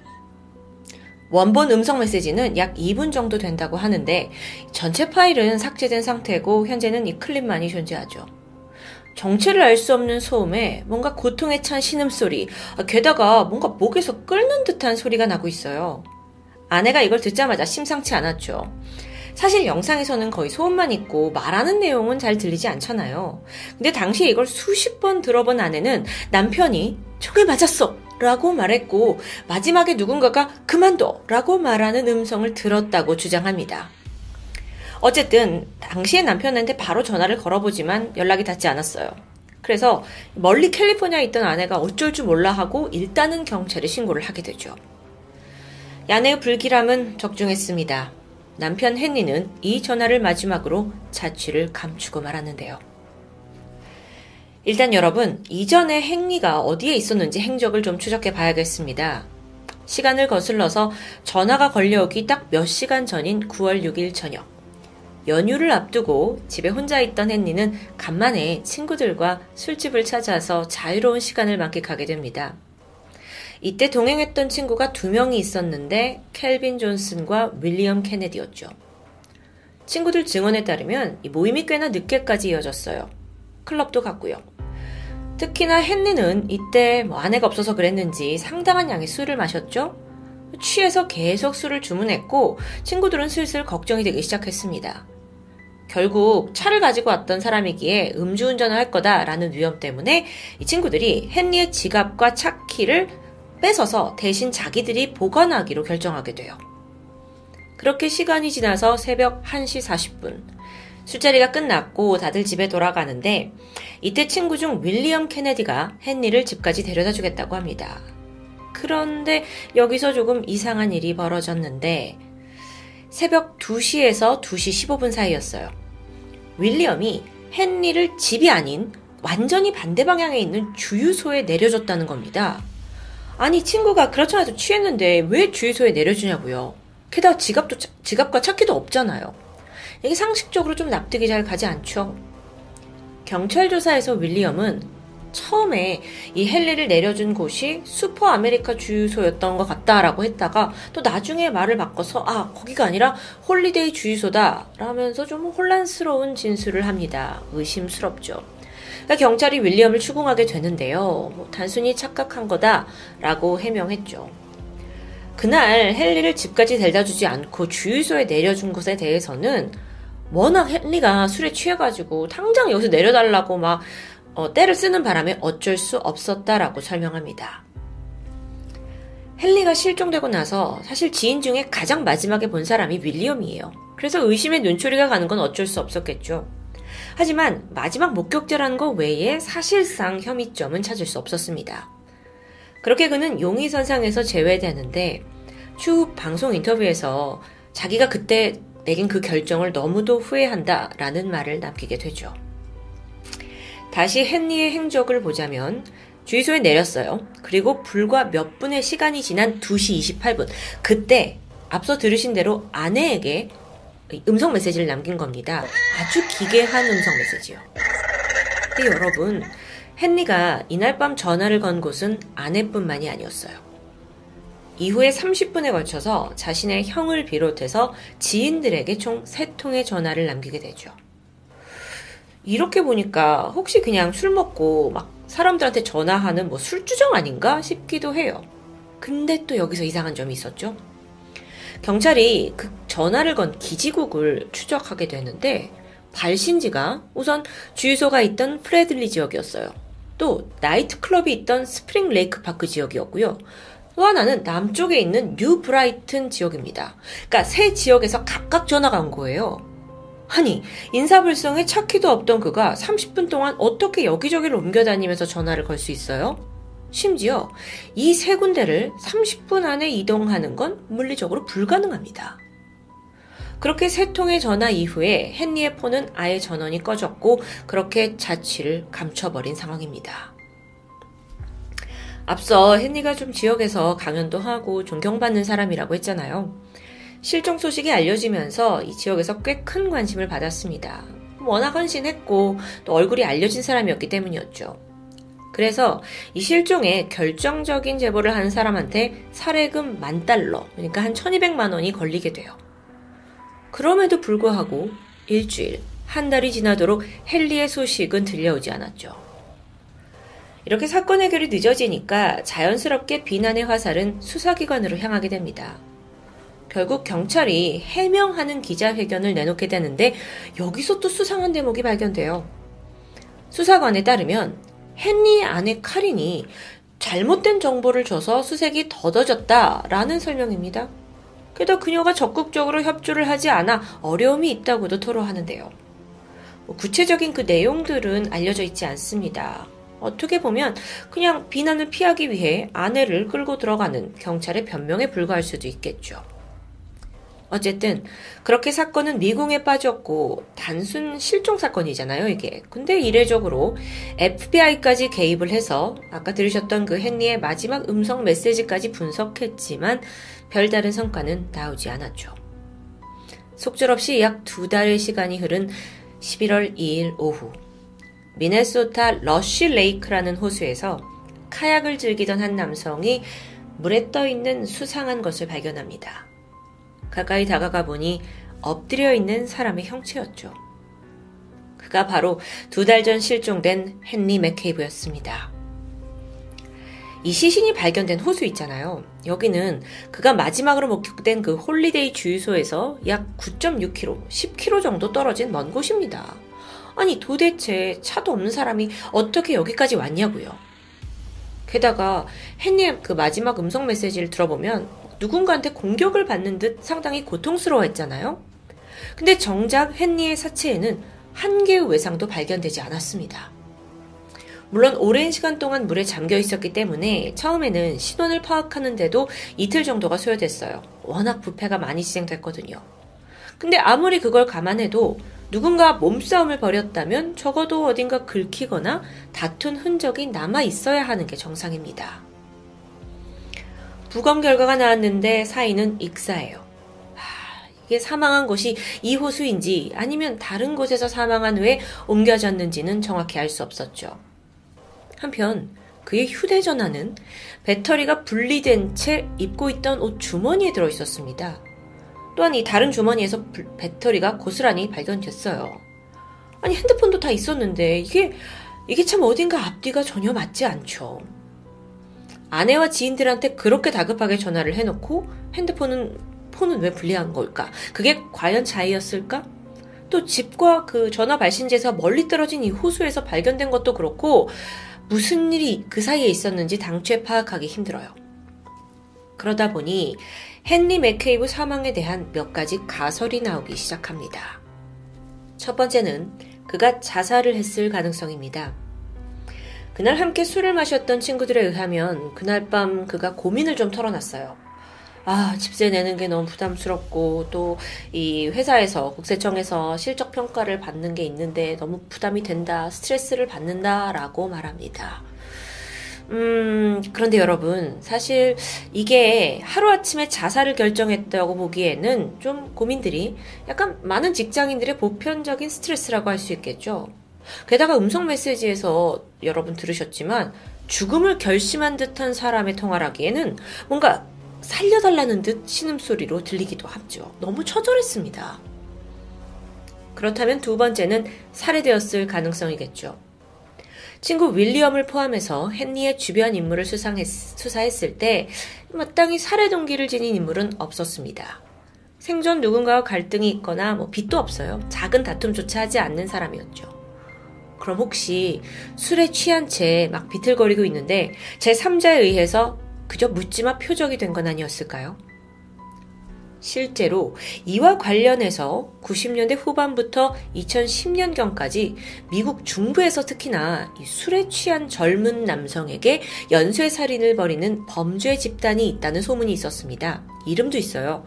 스마일리 페이스 킬러. 이 사건들이 피해자를 살해한 후에 주변에, 주변에 페인트나 락커로 이렇게 웃는 얼굴, 스마일 얼굴을 그려놓는 표식을 두면서 이 스마일리 페이스 킬러라는 이름이 붙게 되었죠. 게다가 얘네들 수법이 이 살인을 저지른 후에 피해자를 강가나 호수에 던져놓는 것으로 유명합니다. 단서를 은폐하기 위해서였을 텐데 이게 굉장히 유사해요. 근데 당시의 스마일리 페이스 킬러는 소문만 무성한 채 그 실체는 미궁에 빠져 있는데요. 헨리의 경우도 호수에서 발견됐죠? 근데 아, 이게 또 이 연쇄살인, 스마일리 연쇄살인과 관련이 있는지는 증거가 부족합니다. 그렇다 보니 그러면 그저 헨리가 만취해서 어떤 비이성적인 행동, 전화를 했고 결국 호수에서 발을 헛디뎌 빠진 게 아니냐라는 아주 단순한 추론에 이르게 되죠. 아, 그게 맞다면 정말 좀 허망한 죽음이지만 만에 하나 그게 아니라면요. 헨리의 죽음에서 가장 섬뜩한 부분은 바로 음성 메시지였습니다. 무슨 괴물 영화나 좀비 영화에서 나오는 음악 효과 같기도 했죠. 그것 때문에 헨리가 혹시 짐승의 공격을 받은 건 아니냐라는 가정도 있었고요. 또 발신지가 한 군데가 아니었잖아요. 이 점에서 아, 이건 좀 뜬금없지만 외계인은 납치된 흔적이다라는 주장까지 돌기도 했습니다. 뭐 별별 게 다 나오죠. 그러던 중 꽤나 그럴듯한 스토리가 한 가지 등장하는데 그 마지막 메시지를 좀 잘 들어보시면 그르 하고 뭔가 목에서 끓는 듯한 신음 소리가 나왔어요. 근데 이게 사람이 전기 충격을 당했을 때의 소리와 흡사하다는 주장입니다. 지금 보시고 있는 이 장면은 유튜브에서 찾아볼 수 있는 어, 경찰의 전기 충격 훈련 장면입니다. 저작권 이슈 때문에 보여드릴 수는 없었는데 경찰이 되려면 반드시 거쳐야 하는 어떤 관문이라고 해요. 그래서 이 양쪽의 두 경찰의 보하에 일부러 테이저건을 맞는 거죠. 총이 딱 맞으면 사람들이 아 하면서 각을 하는 듯한 소리를 낸다고 하는데요. 자, 그러면 그 그릉거리던 헨리의 목소리가 전기 충격을 받아서였다라는 추정입니다. 아주 예리한 지적이었죠. 하지만 과연 누가 그를 공격했는지 그 부분은 여전히 베일에 쌓여 있어서 이 사건은 쉽게 풀리지 않고 있습니다. 조금 더 알아보면 헨리가 아프리카 라이베리아 출신의 이민자였다고 하는데요. 여기가 이제 미국에서 해방된 흑인 노예들이 자기들이 건국한 독립국가입니다. 하지만 불안정한 상황 때문에 내전이 잦죠. 미국으로 온 헨리는 평소 이 고국 라이베리안들의 권익을 위해서 목소리를 내는 인물 중 하나였어요. 그럼 어쩌면 그 과정 중에서 뭔가 인종 정치적인 문제에 휘말려서 범죄의 표적이 됐던 건 아닐까요? 워낙 많은 사람들이 아는 인물이었으니까요. 일각에서는 그가 국세청에서 일했잖아요. 정부기관에서 일했다는 점 때문에 더 쉬운 표적이 된 게 아니냐라고 추측합니다. 여전히 헨리 맥케이브의 죽음을 둘러싼 미스테리는 미궁에 빠져 있습니다. 단순 익사다, 살인이다, 동물 공격이다, 심지어 외계인 납치설까지. 지금까지도 분분한 의견을 보이고 있는 헨리 실종 사망 사건. 한편 그의 아내는 아직도 풀리지 않는 남편의 이 미스테리한 사망을 평생 한으로 품고 살아갈 수밖에 없습니다. 도대체 그날 무슨 일이 있었던 걸까요? 안타깝게도 죽은 이는 말이 없습니다. 지금까지 토요미스테리 디바제시카였습니다. 안녕하세요. 토요미스테리 디바제시카입니다. 1988년 11월 캘리포니아주 세크라멘토에서 사회복지사로 일하며 취약층을 돌보던 주디. 어느 날 자신이 관리하던 노숙자 한 명이 돌연 사라졌다는 전화를 받으면서 상상도 할 수 없던 희대의 사건 내막을 밝히게 됩니다. 사라진 사람은 51세의 버트 몬토야. 정신질환을 앓고 거리를 떠돌던 노숙자였습니다. 그래도 다행인 건 몇 달 전에 주디의 도움으로 하숙집을 얻게 되는데 하숙비는 나라에서 나오는 보조금으로 충당되고 있었죠. 드디어 안정된 삶을 꾸려나가는 듯 했던 버트가 갑자기 사라졌다는 소식에 주디는 당황했습니다. 그리고 일단 경찰에 실종 사실을 알리게 되죠. 11월 11일 이 신고를 받은 존 카브렐라 형사는 버트의 최근 주소지를 찾아 나섰습니다. 거긴 새크라멘토 다운타운 F 스트리트 1426번지. 여기가 그가 얼마 전까지 머물던 하숙집이었죠. 문을 두드리자 곱게 차려입은 주인 할머니가 맞이했는데 백발에 큰 안경을 쓰고 있었고 좀 오래된 듯한 레트로 꽃무늬 원피스를 입은 아주 푸근한 인상의 할머니였습니다. 그녀의 이름은 도러시아 푸엔테. 사실 그녀는 이 지역사회에서 꽤나 유명한 인물입니다. 사비로 자기의 집을 개조해서 노숙자 쉼터를 운영을 하고 있었는데 어, 평소에 되게 다루기 힘든 정신질환자나 알코올 중독자들도 스스럼 없이 받아줬죠. 뿐만 아니라 주변 어려운 이웃들에게 정기적으로 음식을 나눠주면서 자선 모임에도 빠지지 않고 나가시고 정말 동네에서 천사로 유명합니다. 사회복지사 주디가 버트한테 그녀 집을 소개한 것도 이키 도러시아의 선행을 잘 알고 있었기 때문이었죠. 아니, 그럼 버트는 왜 이 안락한 집을 뛰쳐나간 걸까요? 일단 형사 조는 간단한 조사를 위해서 내부를 좀 살펴보겠다고 양해를 구했고 도로시오는 흔쾌히 수락했습니다. 뭐 딱히 이상한 점은 없었어요. 다만 주방에 걸려 있는 달력에 며칠에 이렇게 동그라미가 쳐져 있고 그 밑에는 버트가 떠남이라는 메모가 남겨져 있었죠. 할머니에 따르면 버트는 그냥 실종된 게 아니라 가족이 찾아와서 그를 데리고 갔다고 말합니다. 그러니까 그 달력에 그날을 기록해 둔 듯해요. 버트가 실종이 아니라 자발적으로 여기를 나간 거면 뭐 경찰로서도 별다른 조치를 취할 수 없습니다. 그렇게 조사를 마무리하고 하숙집을 나가기 직전 형사는 마지막으로 집 뒷마당을 좀 살펴봐도 되겠냐고 요청합니다. 그런데 순간 할머니는 당황하는 듯 했어요. 그리고는 오늘은 일단 돌아가고 나중에 뭐 장비를 가지고 와서 파보는 게 어떠냐고 조언했죠. 하지만 형사는 주디에게 들은 게 있었습니다. 그는 물러서지 않았고 끝내 허락을 받아냅니다. 이후 경찰관 3명은 미리 준비한 삽을 가지고 마당 곳곳을 파헤치기 시작했습니다. 그러다 잠시 후 구석에서 천조각 같은 게 보였는데요. 수상하게 여긴 경찰은 그곳을 계속해서 파내려갔고 약 1m 정도의 깊이 구덩이가 생겼을 때 삽 끝에 무언가 걸렸습니다. 더 흙을 파내자 형체가 드러난 것은 인간의 넓적다리 뼈였죠. 집주인이었던 도로시 할머니 역시 이 광경을 모두 지켜보고 있었습니다. 그러면서 충격에 빠진 듯 했어요. 경찰이 이 인간의 그 넓적다리 뼈 이게 왜 여기서 있는 거냐라고 좀 설명해 달라고 묻자 할머니는 전혀 모르는 일이라고 말할 뿐입니다. 바로 다음 날인 12일 1426번지 집 마당에서는 대대적인 발굴 작업이 시작됐습니다. 전날 유해를 발굴했던 존 형사도 거기 있었죠. 사실 뭐 그때까지만 해도 할머니에게 아무런 혐의점이 없는 상태였는데요. 집안에 있던 할머니가 문득 형사한테 오더니 아, 지금 이 상황이 너무 불편하다. 이 수색이 좀 진행되는 동안 어, 근처 호텔에서 내가 커피 한 잔을 좀 마시고 있어도 되겠냐? 라고 물었고 존은 이걸 수락합니다. 이게 좀 이해가 되지 않는데 지금 집마당 뒤에서 뭐 뭐가 나올지 모르는 상황에서 어떻게 할머니가 잠깐 나가게 하는 걸 괜찮다고 하냐? 근데 사실 혐의점이 없었고 또 나이가 굉장히 지긋하신 할머니였기 때문에 가능했던 일입니다. 이후 도로시아는 빨간색 코트를 걸치고 작은 핸드백을 들고는 집을 나섰습니다. 그리고 잠시 후 이 집 뒷마당에서는 또 다른 새로운 유해가 발굴됐죠.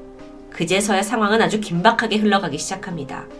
무려 두 구의 시신이 발견된 상황에서 경찰은 서둘러 도로시아 할머니를 소환하려고 했지만 가보니 호텔에서 그녀를 발견할 수 없어요. 이미 도주했기 때문입니다. 그때부터 경찰은 긴급하게 미 전역에 지명 수배를 내리게 되죠. 이후에 꼬박 3일간 발굴 작업이 이어졌습니다. 그 결과 뒷마당에서 총 7구의 시신이 발견돼요.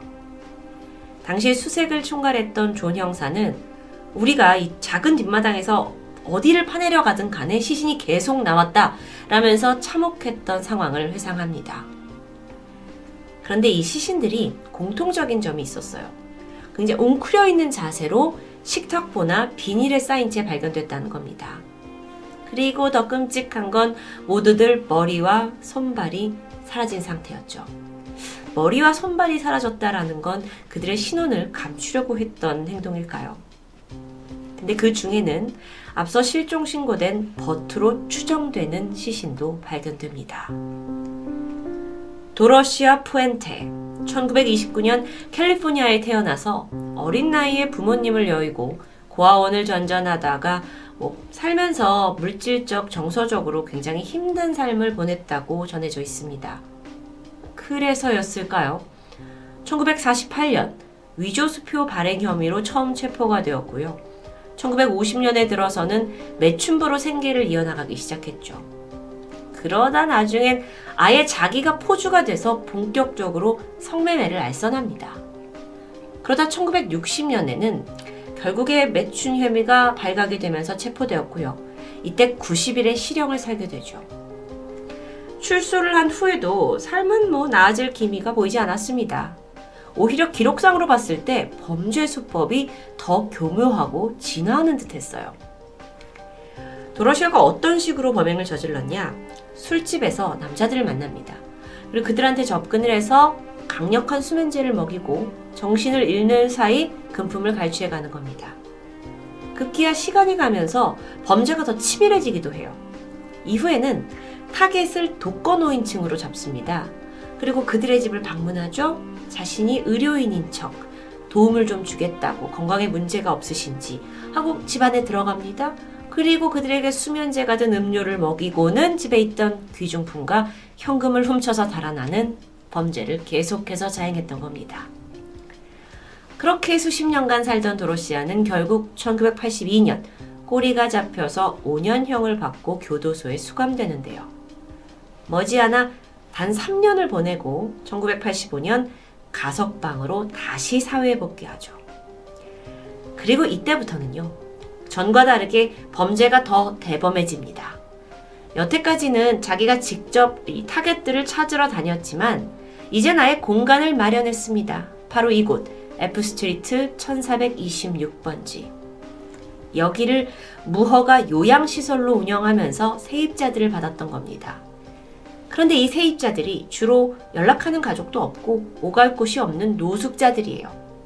다시 얘기하면 어느 날 갑자기 사라져도 아무도 찾지 않을 그런 사람들이란 얘기죠. 물론 가석방 신분으로 이런 하숙집을 운영하는 것은 불법이었습니다. 하지만 미국의 그 당시의 행정 체계가 허술해서 그녀는 교묘히 법망을 빠져나갈 수 있었던 겁니다. 한편 이웃들의 눈에 도러시아는 그저 인자하고 천사 같은 할머니였습니다. 나이는 뭐 얼핏 봐서는 60대 후반에서 70대 정도의 노인이라고 생각했죠. 그런데 범행이 발각되고 경찰이 신원을 조사해 보니까 정작 나이는 59세에 불과했습니다. 노인이라고 하기보다는 좀 중년에 가까운 나이죠. 그래서 왜, 왜 할머니처럼 보였나? 라고 봤더니 도러시아가 스스로를 할머니처럼, 나이 많은 할머니처럼 보이게 하려고 큰 공을 들였다라는 게 밝혀집니다. 얼굴을 가리는 큰 안경을 썼고요. 머리는 늘 백발로 염색을 했죠. 그리고 좀 구부정한 자세를 유지하고 또 옛날 사람들이 입을 것 같은 드레스까지 차려입은 모습. 이웃들은 영락없이 그녀를 그냥 60대 후반 이상의 할머니라고 생각했던 겁니다. 보통 그녀는 원래 나이보다 한 10살에서 15살 많게 자신을 소개했다고 해요. 그런데 왜 그랬냐? 철저하게 주변의 경계심을 무너뜨리기 위한 작업이었죠. 그렇다 보니까 그 누구도 이웃 중에 할머니가 이 집안에서 사람들 죽여서 뒷마당에 묻고 있다라는 걸 상상한 사람은 없습니다. 수상하게 여긴 사람이 한 명도 없었어요. 경찰 조사 결과 집안에서는 강력한 마취 성분을 가진 약 수십 알이 발견되는데요. 마당에서 발견된 시신에서도 공통적으로 성분이 검출되었죠. 이로써 하숙을 하던 이 세입자들한테 약물을 먹여서 살해하고 시신을 뒷마당에 은폐한 정황이 성립됩니다. 그렇다면 왜요? 왜 죽였을까요? 살해 동기는 예상하셨겠지만 이 세입자들 모두 정부에서 주는 연금을 수령하고 있습니다. 하지만 뭐 대부분 알코올 중독에 정신지체를 앓고 있어서 보호자격인 도러시아가 대신 수령을 해주고 있던 상황이었죠. 그러니까 설사 이들이 사망했다 하더라도 정부가 사망한 사실만 모르면 그녀는 매달 보조금을 받을 수 있었던 겁니다. 살해 동긴 돈이었습니다. 그런데 일각에서는 그녀가 사회적 명성을 얻기 위해서 노숙자들을 걷어주고 또 살해하고 또 걷어주고 살해하는 방식을 유지했을 거란 의견도 있었죠. 자, 그런데 지금 도로시아는 도망간 상태입니다. 검거를 해야 할 텐데요. 마당에서 시신이 발견되고 지명수배가 내려졌고 5일 만에 도로시아는 LA 인근 한 술집에서 목격됩니다. 마침 그녀를 알아본 한 손님이 신고를 하면서 경찰이 왔고 머지않아 검거에 성공했던 겁니다. 그런데 이게 끝이 아니에요. 본격적인 조사가 시작되면서 도러시 할머니가 저지른 또 다른 사건이 파헤쳐지기 시작합니다. 언론에서 막 이 할머니에 대해서 떠들고 있던 그때 한 남성이 자신의 어머니를 그 도러시아가 죽인 것 같다라는 증언을 한 겁니다. 무슨 일이냐면 여기 사진 속의 인물은 루스 먼로. 일찍이 남편을 보내고 다섯 남매를 길러온 어머니입니다. 그녀는 우연히 도러시아를 알게 됐고 두 사람이 꽤 가까운 친구가 되었어요. 그러던 중 이 도러시아가 내가 작은 식당을 좀 차릴 거다 라는 계획을 듣고는 루스는 가지고 있던 돈 상당 금액을 그 식당에 투자해 주게 되죠. 그러던 1982년에 루스가 말기암 판정을 받습니다. 그리고 이 절망적인 상황 속에서 친구 도러시아가 발벗고 나서서 내가 간병인이 되어주겠다고 나랑 같이 살자고 제안합니다. 그 후의 상황은 예상이 가능하시죠. 루스는 더러시아의 집에 들어간 지 불과 2주 만에 숨을 거뒀습니다. 물론 말기 암이었어요. 하지만 그렇다 해도 이렇게 갑작스러운 죽음은 이해가 안 되죠. 루스의 아들 빌은 어머니가 사망하기 며칠 전에 이 집을 방문했는데 평소 술을 입에도 되지 않는 어머니인데 막 술잔을 들고 있는 장면을 봤다고 말합니다. 그래서 이게 어떻게 된 거냐라고 도로시한테 물었는데 어, 너네 엄마의 그 좀 기분을 좋게 하기 위해서 신경 안정제가 든 음료수다라는 대답을 듣게 되죠. 어딘가 이상했지만 그때는 그냥 넘어갔습니다. 하지만 어머니가 사망한 후에 도로시아는 루스가 죽기 전에 뭐 모든 재산을 나한테 넘겼다. 라면서 자식들에게 그 흔한 뭐 반지 유품조차 넘겨주지 않게 됩니다. 자식들은 내내 어딘가 수상했어요. 하지만 문제는 증거가 없는 거죠. 게다가 이제야 밝혀졌지만 이게 시간이 꽤 지난 사건이라 또 다른 증거를 찾기는 어려울 것 같습니다. 그런데 더러시아의 지금까지의 행적을 보면 루스 먼노의 죽음에 충분히 관여했을 가능성이 높아 보이죠. 그런데 살인의 의혹은 이것만이 아닙니다. 루스가 죽고 4년 뒤인 1986년 세크라멘토 인근 강가에서 이번엔 신원 미상의 남자 시신이 발견됩니다. 그런데 이 시신의 형태를 보니까 2년 후에 이제 도로시의 뒷마당에서 발견된 시신 있잖아요. 이 시신들이 훼손된 상태와 너무도 유사한 겁니다. 어라? 그럼 그 2년 전 사건도 혹시 도로시아가? 라는 의심 속에서 수사를 하던 중 결국 그 신원 미상 남자가 누군지 밝혀져요. 그건 바로 도로시아의 약혼자 에버슨이었습니다. 1980년대 초반에 도로시아가 감옥에 있었을 때 두 사람은 펜팔로 가까워지게 됩니다. 그리고 그녀가 가석방으로 풀려났죠. 이후 2집 1426번지에서 두 사람이 동거를 시작하게 돼요. 그리고 한 달 후 에버스는 돌연 실종됩니다. 당시 그 누구도 의심을 하지 않았는데 그 이유 또한 도러시아가 그 에버슨의 가족들한테 잘 지내고 있다라는 안부 편지를 계속 보냈기 때문입니다. 경찰은 그녀가 에버슨과 살기 시작한 지 2, 3주 만에 살해한 것으로 판단하고 있습니다. 정말 냉혈한이죠. 자신이 원하는 것만 얻으면 남자든 친구든 차갑게 져버리는 악녀라는 단어 왜 생각나지가 않는데요. 한편으로 최근 이슈가 된 가평 계곡 사건의 이은혜가 오버랩되기도 합니다. 어쨌든 더러시아는 마당에서 나온 일곱 구의 유해 그리고 그녀를 둘러싼 이 루스 먼로 에버슨 이 두 건의 사망을 포함해서 총 아홉 건 살해 혐의로 기소됩니다. 자 그런데 도러시아의 주장은 완전히 달라요. 죽은 사람들은 원래 몸이 아팠다. 그리고 그들이 집에서 자연사하게 됐는데 나는 그냥 뭐 가족도 없고 안타까우니까 그걸 내 집 뒷마당에 묻어준 것 뿐이다. 라고 설명합니다. 내가 잘못한 점이 있다면 그들이 죽은 후에도 그걸 정부한테 알리지 않고 돈을 계속 받아온 바로 그거 하나밖에 없는 거다. 나는 살인범이 아니다라고 말하는 겁니다. 사실 그녀 나름대로 이 스토리는 성립됩니다. 도러시아가 가석방 상태였기 때문에 법적으로는 이 요양시설을 운영할 수 없어요. 그래서 세입자들이 사망을 해도 이걸 뭐 경찰에 제대로 말할 수 없었다라고 설명하는데요.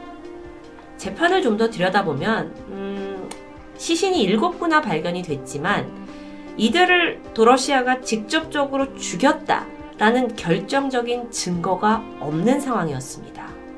그래서 재판은 길게 길게 이어졌죠. 미국에서 굉장히 논란이 된 사건이고 그 누구도 결과를 예측할 수 없었습니다.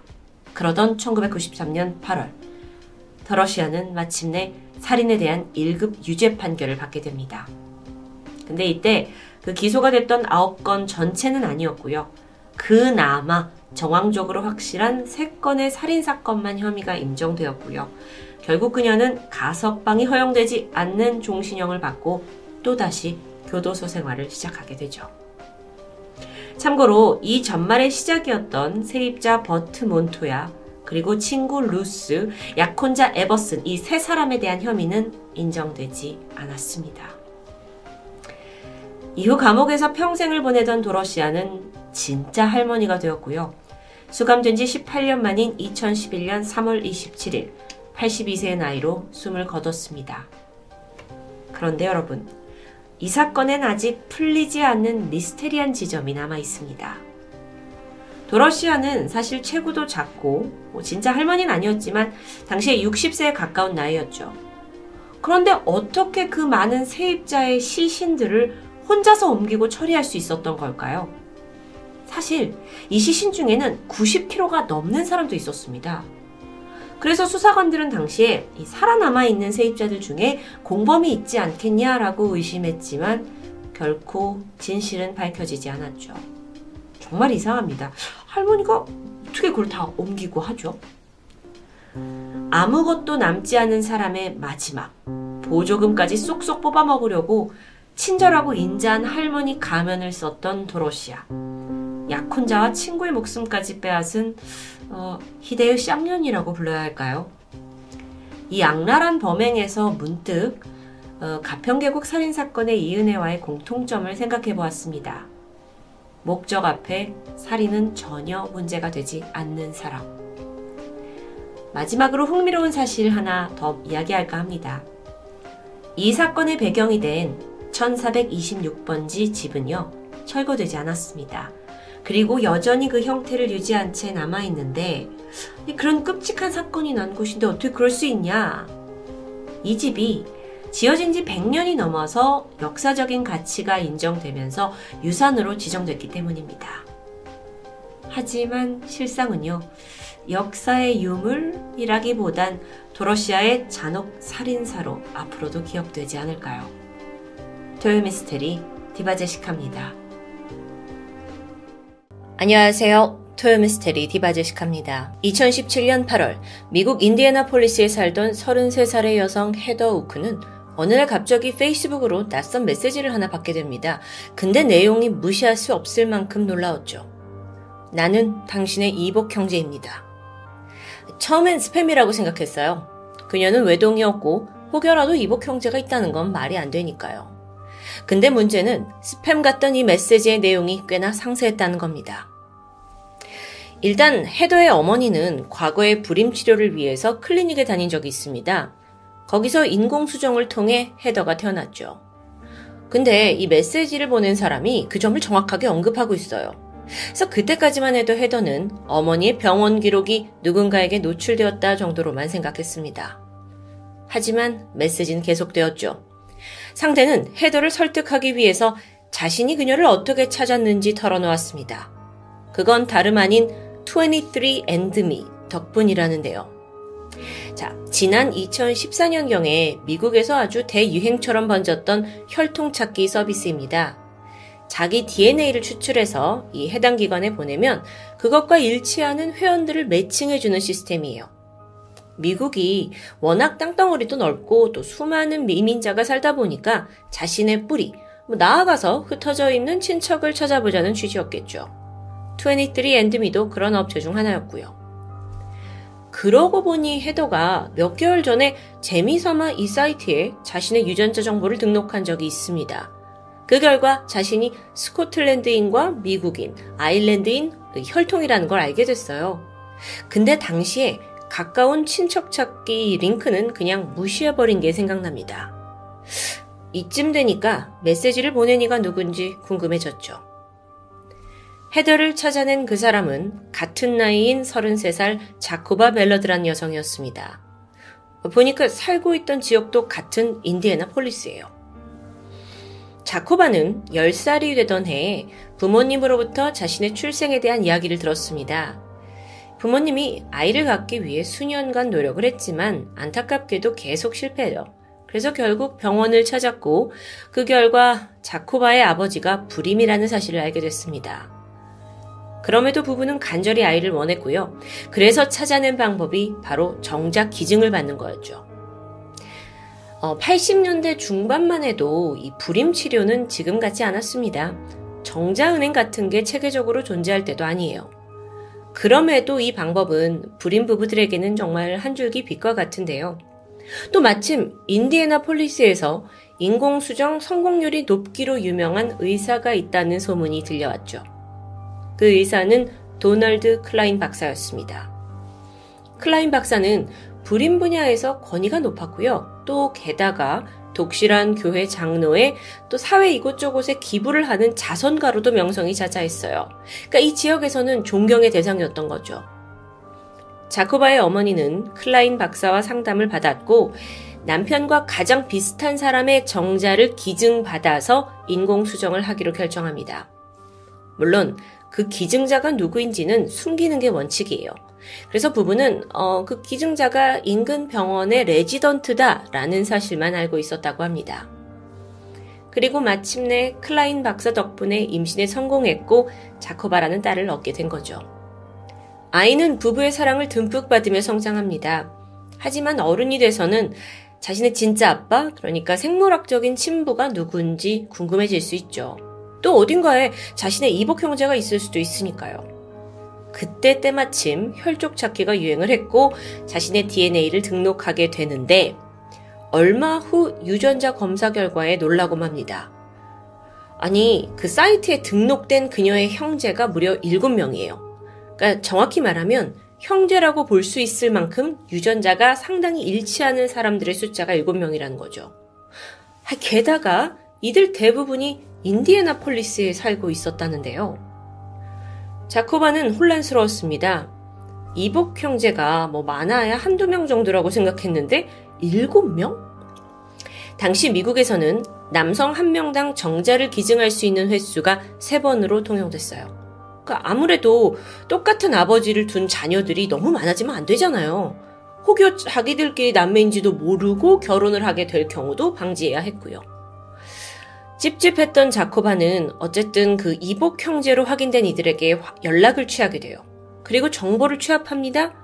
그래서 공통점을 하나 알아내게 되는데 이들의 어머니들이 모두 클라인 박사의 병원에서 불임 시술을 받았다는 점이었어요.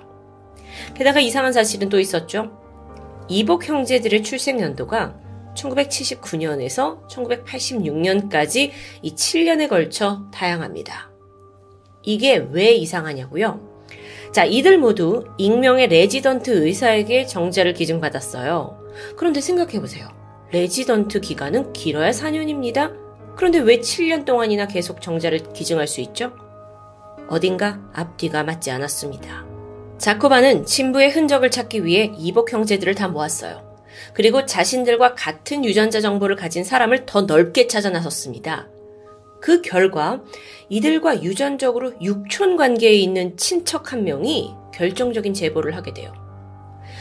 제 사촌 중에 인디애나폴리스에서 의사를 하는 사람이 있어요. 이름은 도널드 클라인이고요. 아, 이 사람이 왜 또 나올까요? 자, 자, 정리하자면 이복 형제의 유전자에는 공통적으로 도널드 클라인 박사의 DNA가 새겨져 있다는 겁니다. 근데 그때까지만 해도 생물학적 아버지가 그 사람이라는 건 확신하지 못해요. 왜냐면 담당 의사였을 뿐이니까요. 단지 그의 형제나 뭐 친척 중에서 정자를 기증한 게 아닌가라고 생각했습니다. 그리고 이들이 수소문을 하던 끝에 결국 클라인 박사와 그의 아내 사이에서 낳은 친아들을 찾아내는 데 성공해요. 그리고 그를 통해 클라인 박사와 직접 대면하게 되죠. 이때 클라인 박사가 말합니다. 맞아요, 여러분. 제가 여기 있는 8명 모두의 생물학적 아버지입니다. 에? 무슨 소리예요, 지금? 자기가 본인의 정자를 이용해서 그 어머니 환자들을 임신시킨 걸 인정한 겁니다. 그래서 왜 그랬냐? 라는 물음에 어, 인공 그 수정을 할 당시에 적절한 정자 기증자가 나타나지 않아서 어쩔 수 없는 선택이었다고 주장해요. 그러면서 나는 그 불임을 겪고 있는 너네 부모를 위해서 도움을 준 사람이다 라면서 아주 뻔뻔한 태도였죠. 그러면서 뭐 이제는 뭐 더 이상 이복 형제가 나올지 않을 거니까 걱정하지 말라라는 여유로운 태도를 보이는데요. 이게 의사가 이렇게 여유롭다고 해서 당사자들이 과연 여유로울 수 있을까요? 아니죠. 그런데 이 질문을 주고받는 내내 클라인 박사의 태도 또한 당황스러웠습니다. 자신의 생물학적 자녀들과 만나는 거잖아요. 근데 아주 냉정해요. 그러면서 마치 취조를 하듯 한 명씩 돌아가면서 자기소개를 하게 시켰고요. 직업과 나이 등을 받아 적기까지 했죠. 마치 실험자들을 보는 그런 눈빛으로요. 이걸 본 자코바가 그냥 넘어갈 수 없었습니다. 그래서 언론에 공개를 하기 시작했죠.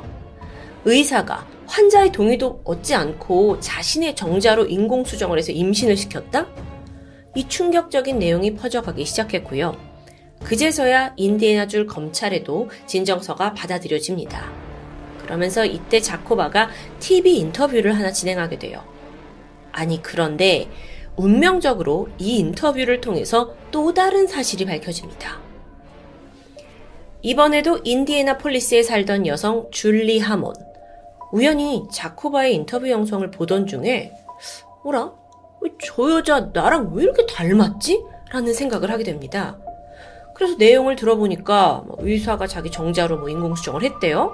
헉! 그러고 보니까 줄리 역시 불임 클리닉에서 인공수정을 통해 태어났다고 들었습니다. 그래서 즉각 어머니한테 가서 엄마 엄마 이거 보세요 하고 불안감을 토로해요.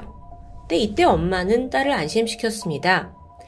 얘야, 얘야, 우리는 그런 걱정할 필요 없다. 왜냐면 우리는 분명 너네 아버지의 정자를 추출해서 인공수정을 한 그런 결과다. 라고 안심시켰는데 줄리가 여전히 찝찝했죠. 그래서 결국 그녀는 자코바에게 연락을 해서 DNA 검사를 진행합니다. 그 결과는 유전자 일치. 이게 무슨 상황이에요? 그러니까 도널드 클라인의 정자로 태어난 게 줄리라는 겁니다. 아니 아버지 정자를 받았다고 했는데 알고 보니까 이 클라인 박사가 의뢰인의 남편 정자를 폐기하고 자신의 것을 사용해 버린 거예요. 여태까지는 뭐 정자 기증자가 없어서 어쩔 수 없이 자기의 것을 사용했다고 했는데 이건 말도 안 되는 사기 행각이잖아요. 게다가 한 가정의 뿌리를 흔드는 엄청난 사건입니다. 그게 밝혀지니까 저 줄리 아버지 30년 동안 키워온 내 딸이 친딸이 아니라는 걸 알게 된 거 절망합니다. 또 어머니 다이애나 역시 나도 모르게 타인의 정자를 받아들인 것에 대해 마치 성폭행을 당한 것 같다면서 괴로워했고요. 줄리 또한 이 정체성에 대한 굉장히 혼란스러운 시기를 보내야 했습니다. 당연하죠. 저는 이런 막장 같은 일이 벌어졌다는 게 너무도 믿기 힘든데요. 아니, 도널드 클라인 이 사람은 도대체 얼마나 미친 사람이기에 이랬느냐 좀 알아볼까요? 겉으로는 아주 평범한 엘리트였습니다. 인디애나 의과대학에서 박사학위 땄고 또 1979년에 브림 클리닉을 열게 되죠. 사생활적으로는 아내와의 사이에서 두 명의 자녀가 있고요. 그와 함께 일했던 동료들에 따르면 늘 냉정하고 일에 몰두하던 사람으로 기억합니다.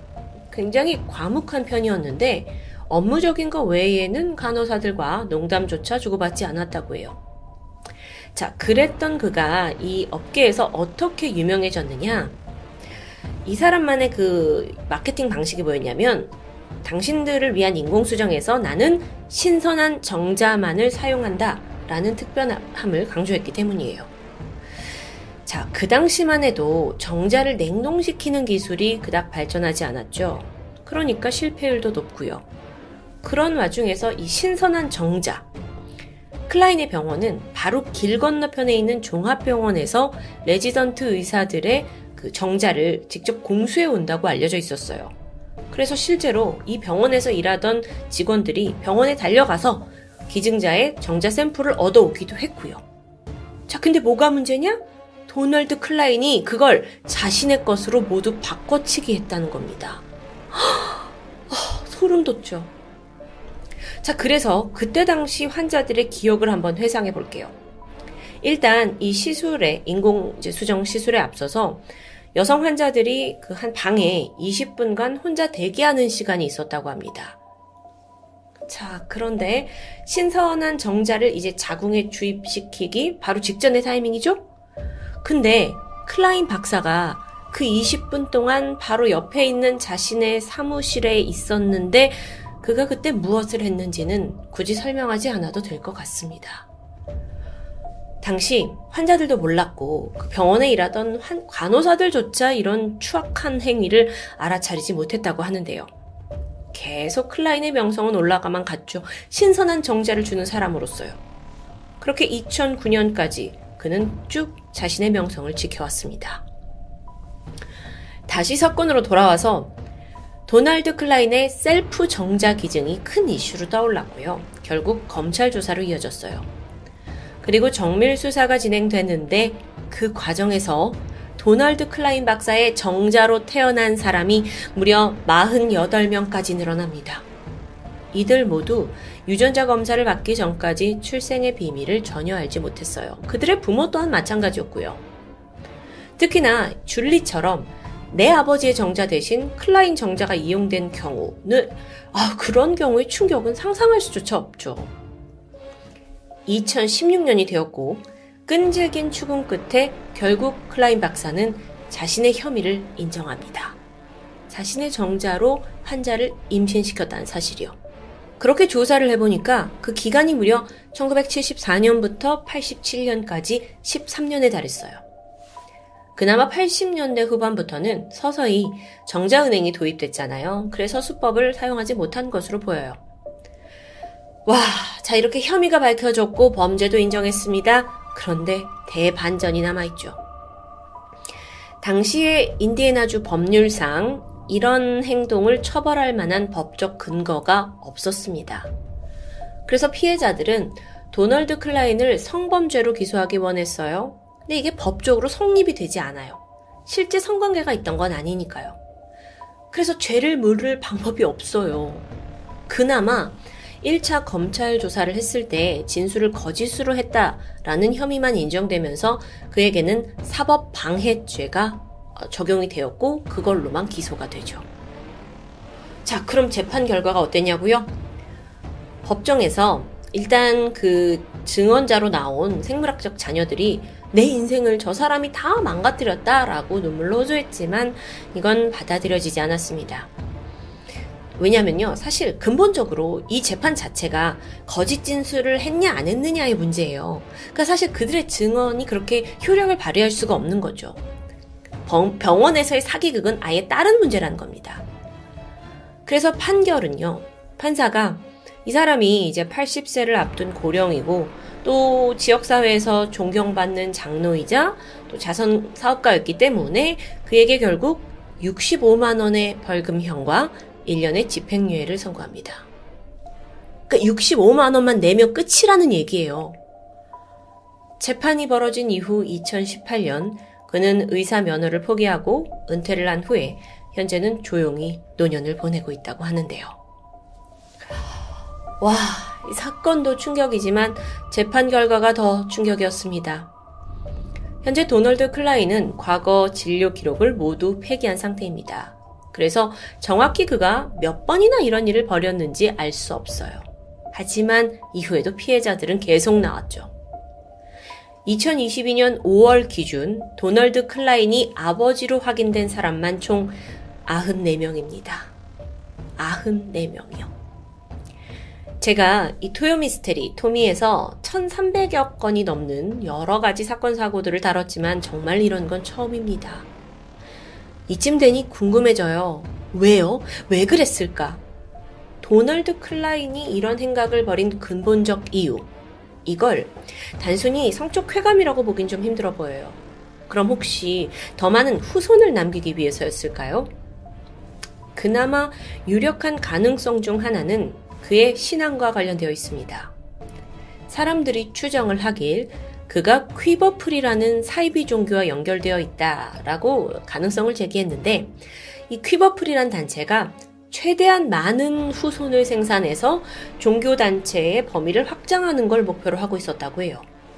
또 동시에 백인 우월주의 성향도 가지고 있었고요. 아, 그럼 좀 뭔가 이해가 되죠. 또 다른 가능성도 제기되었습니다.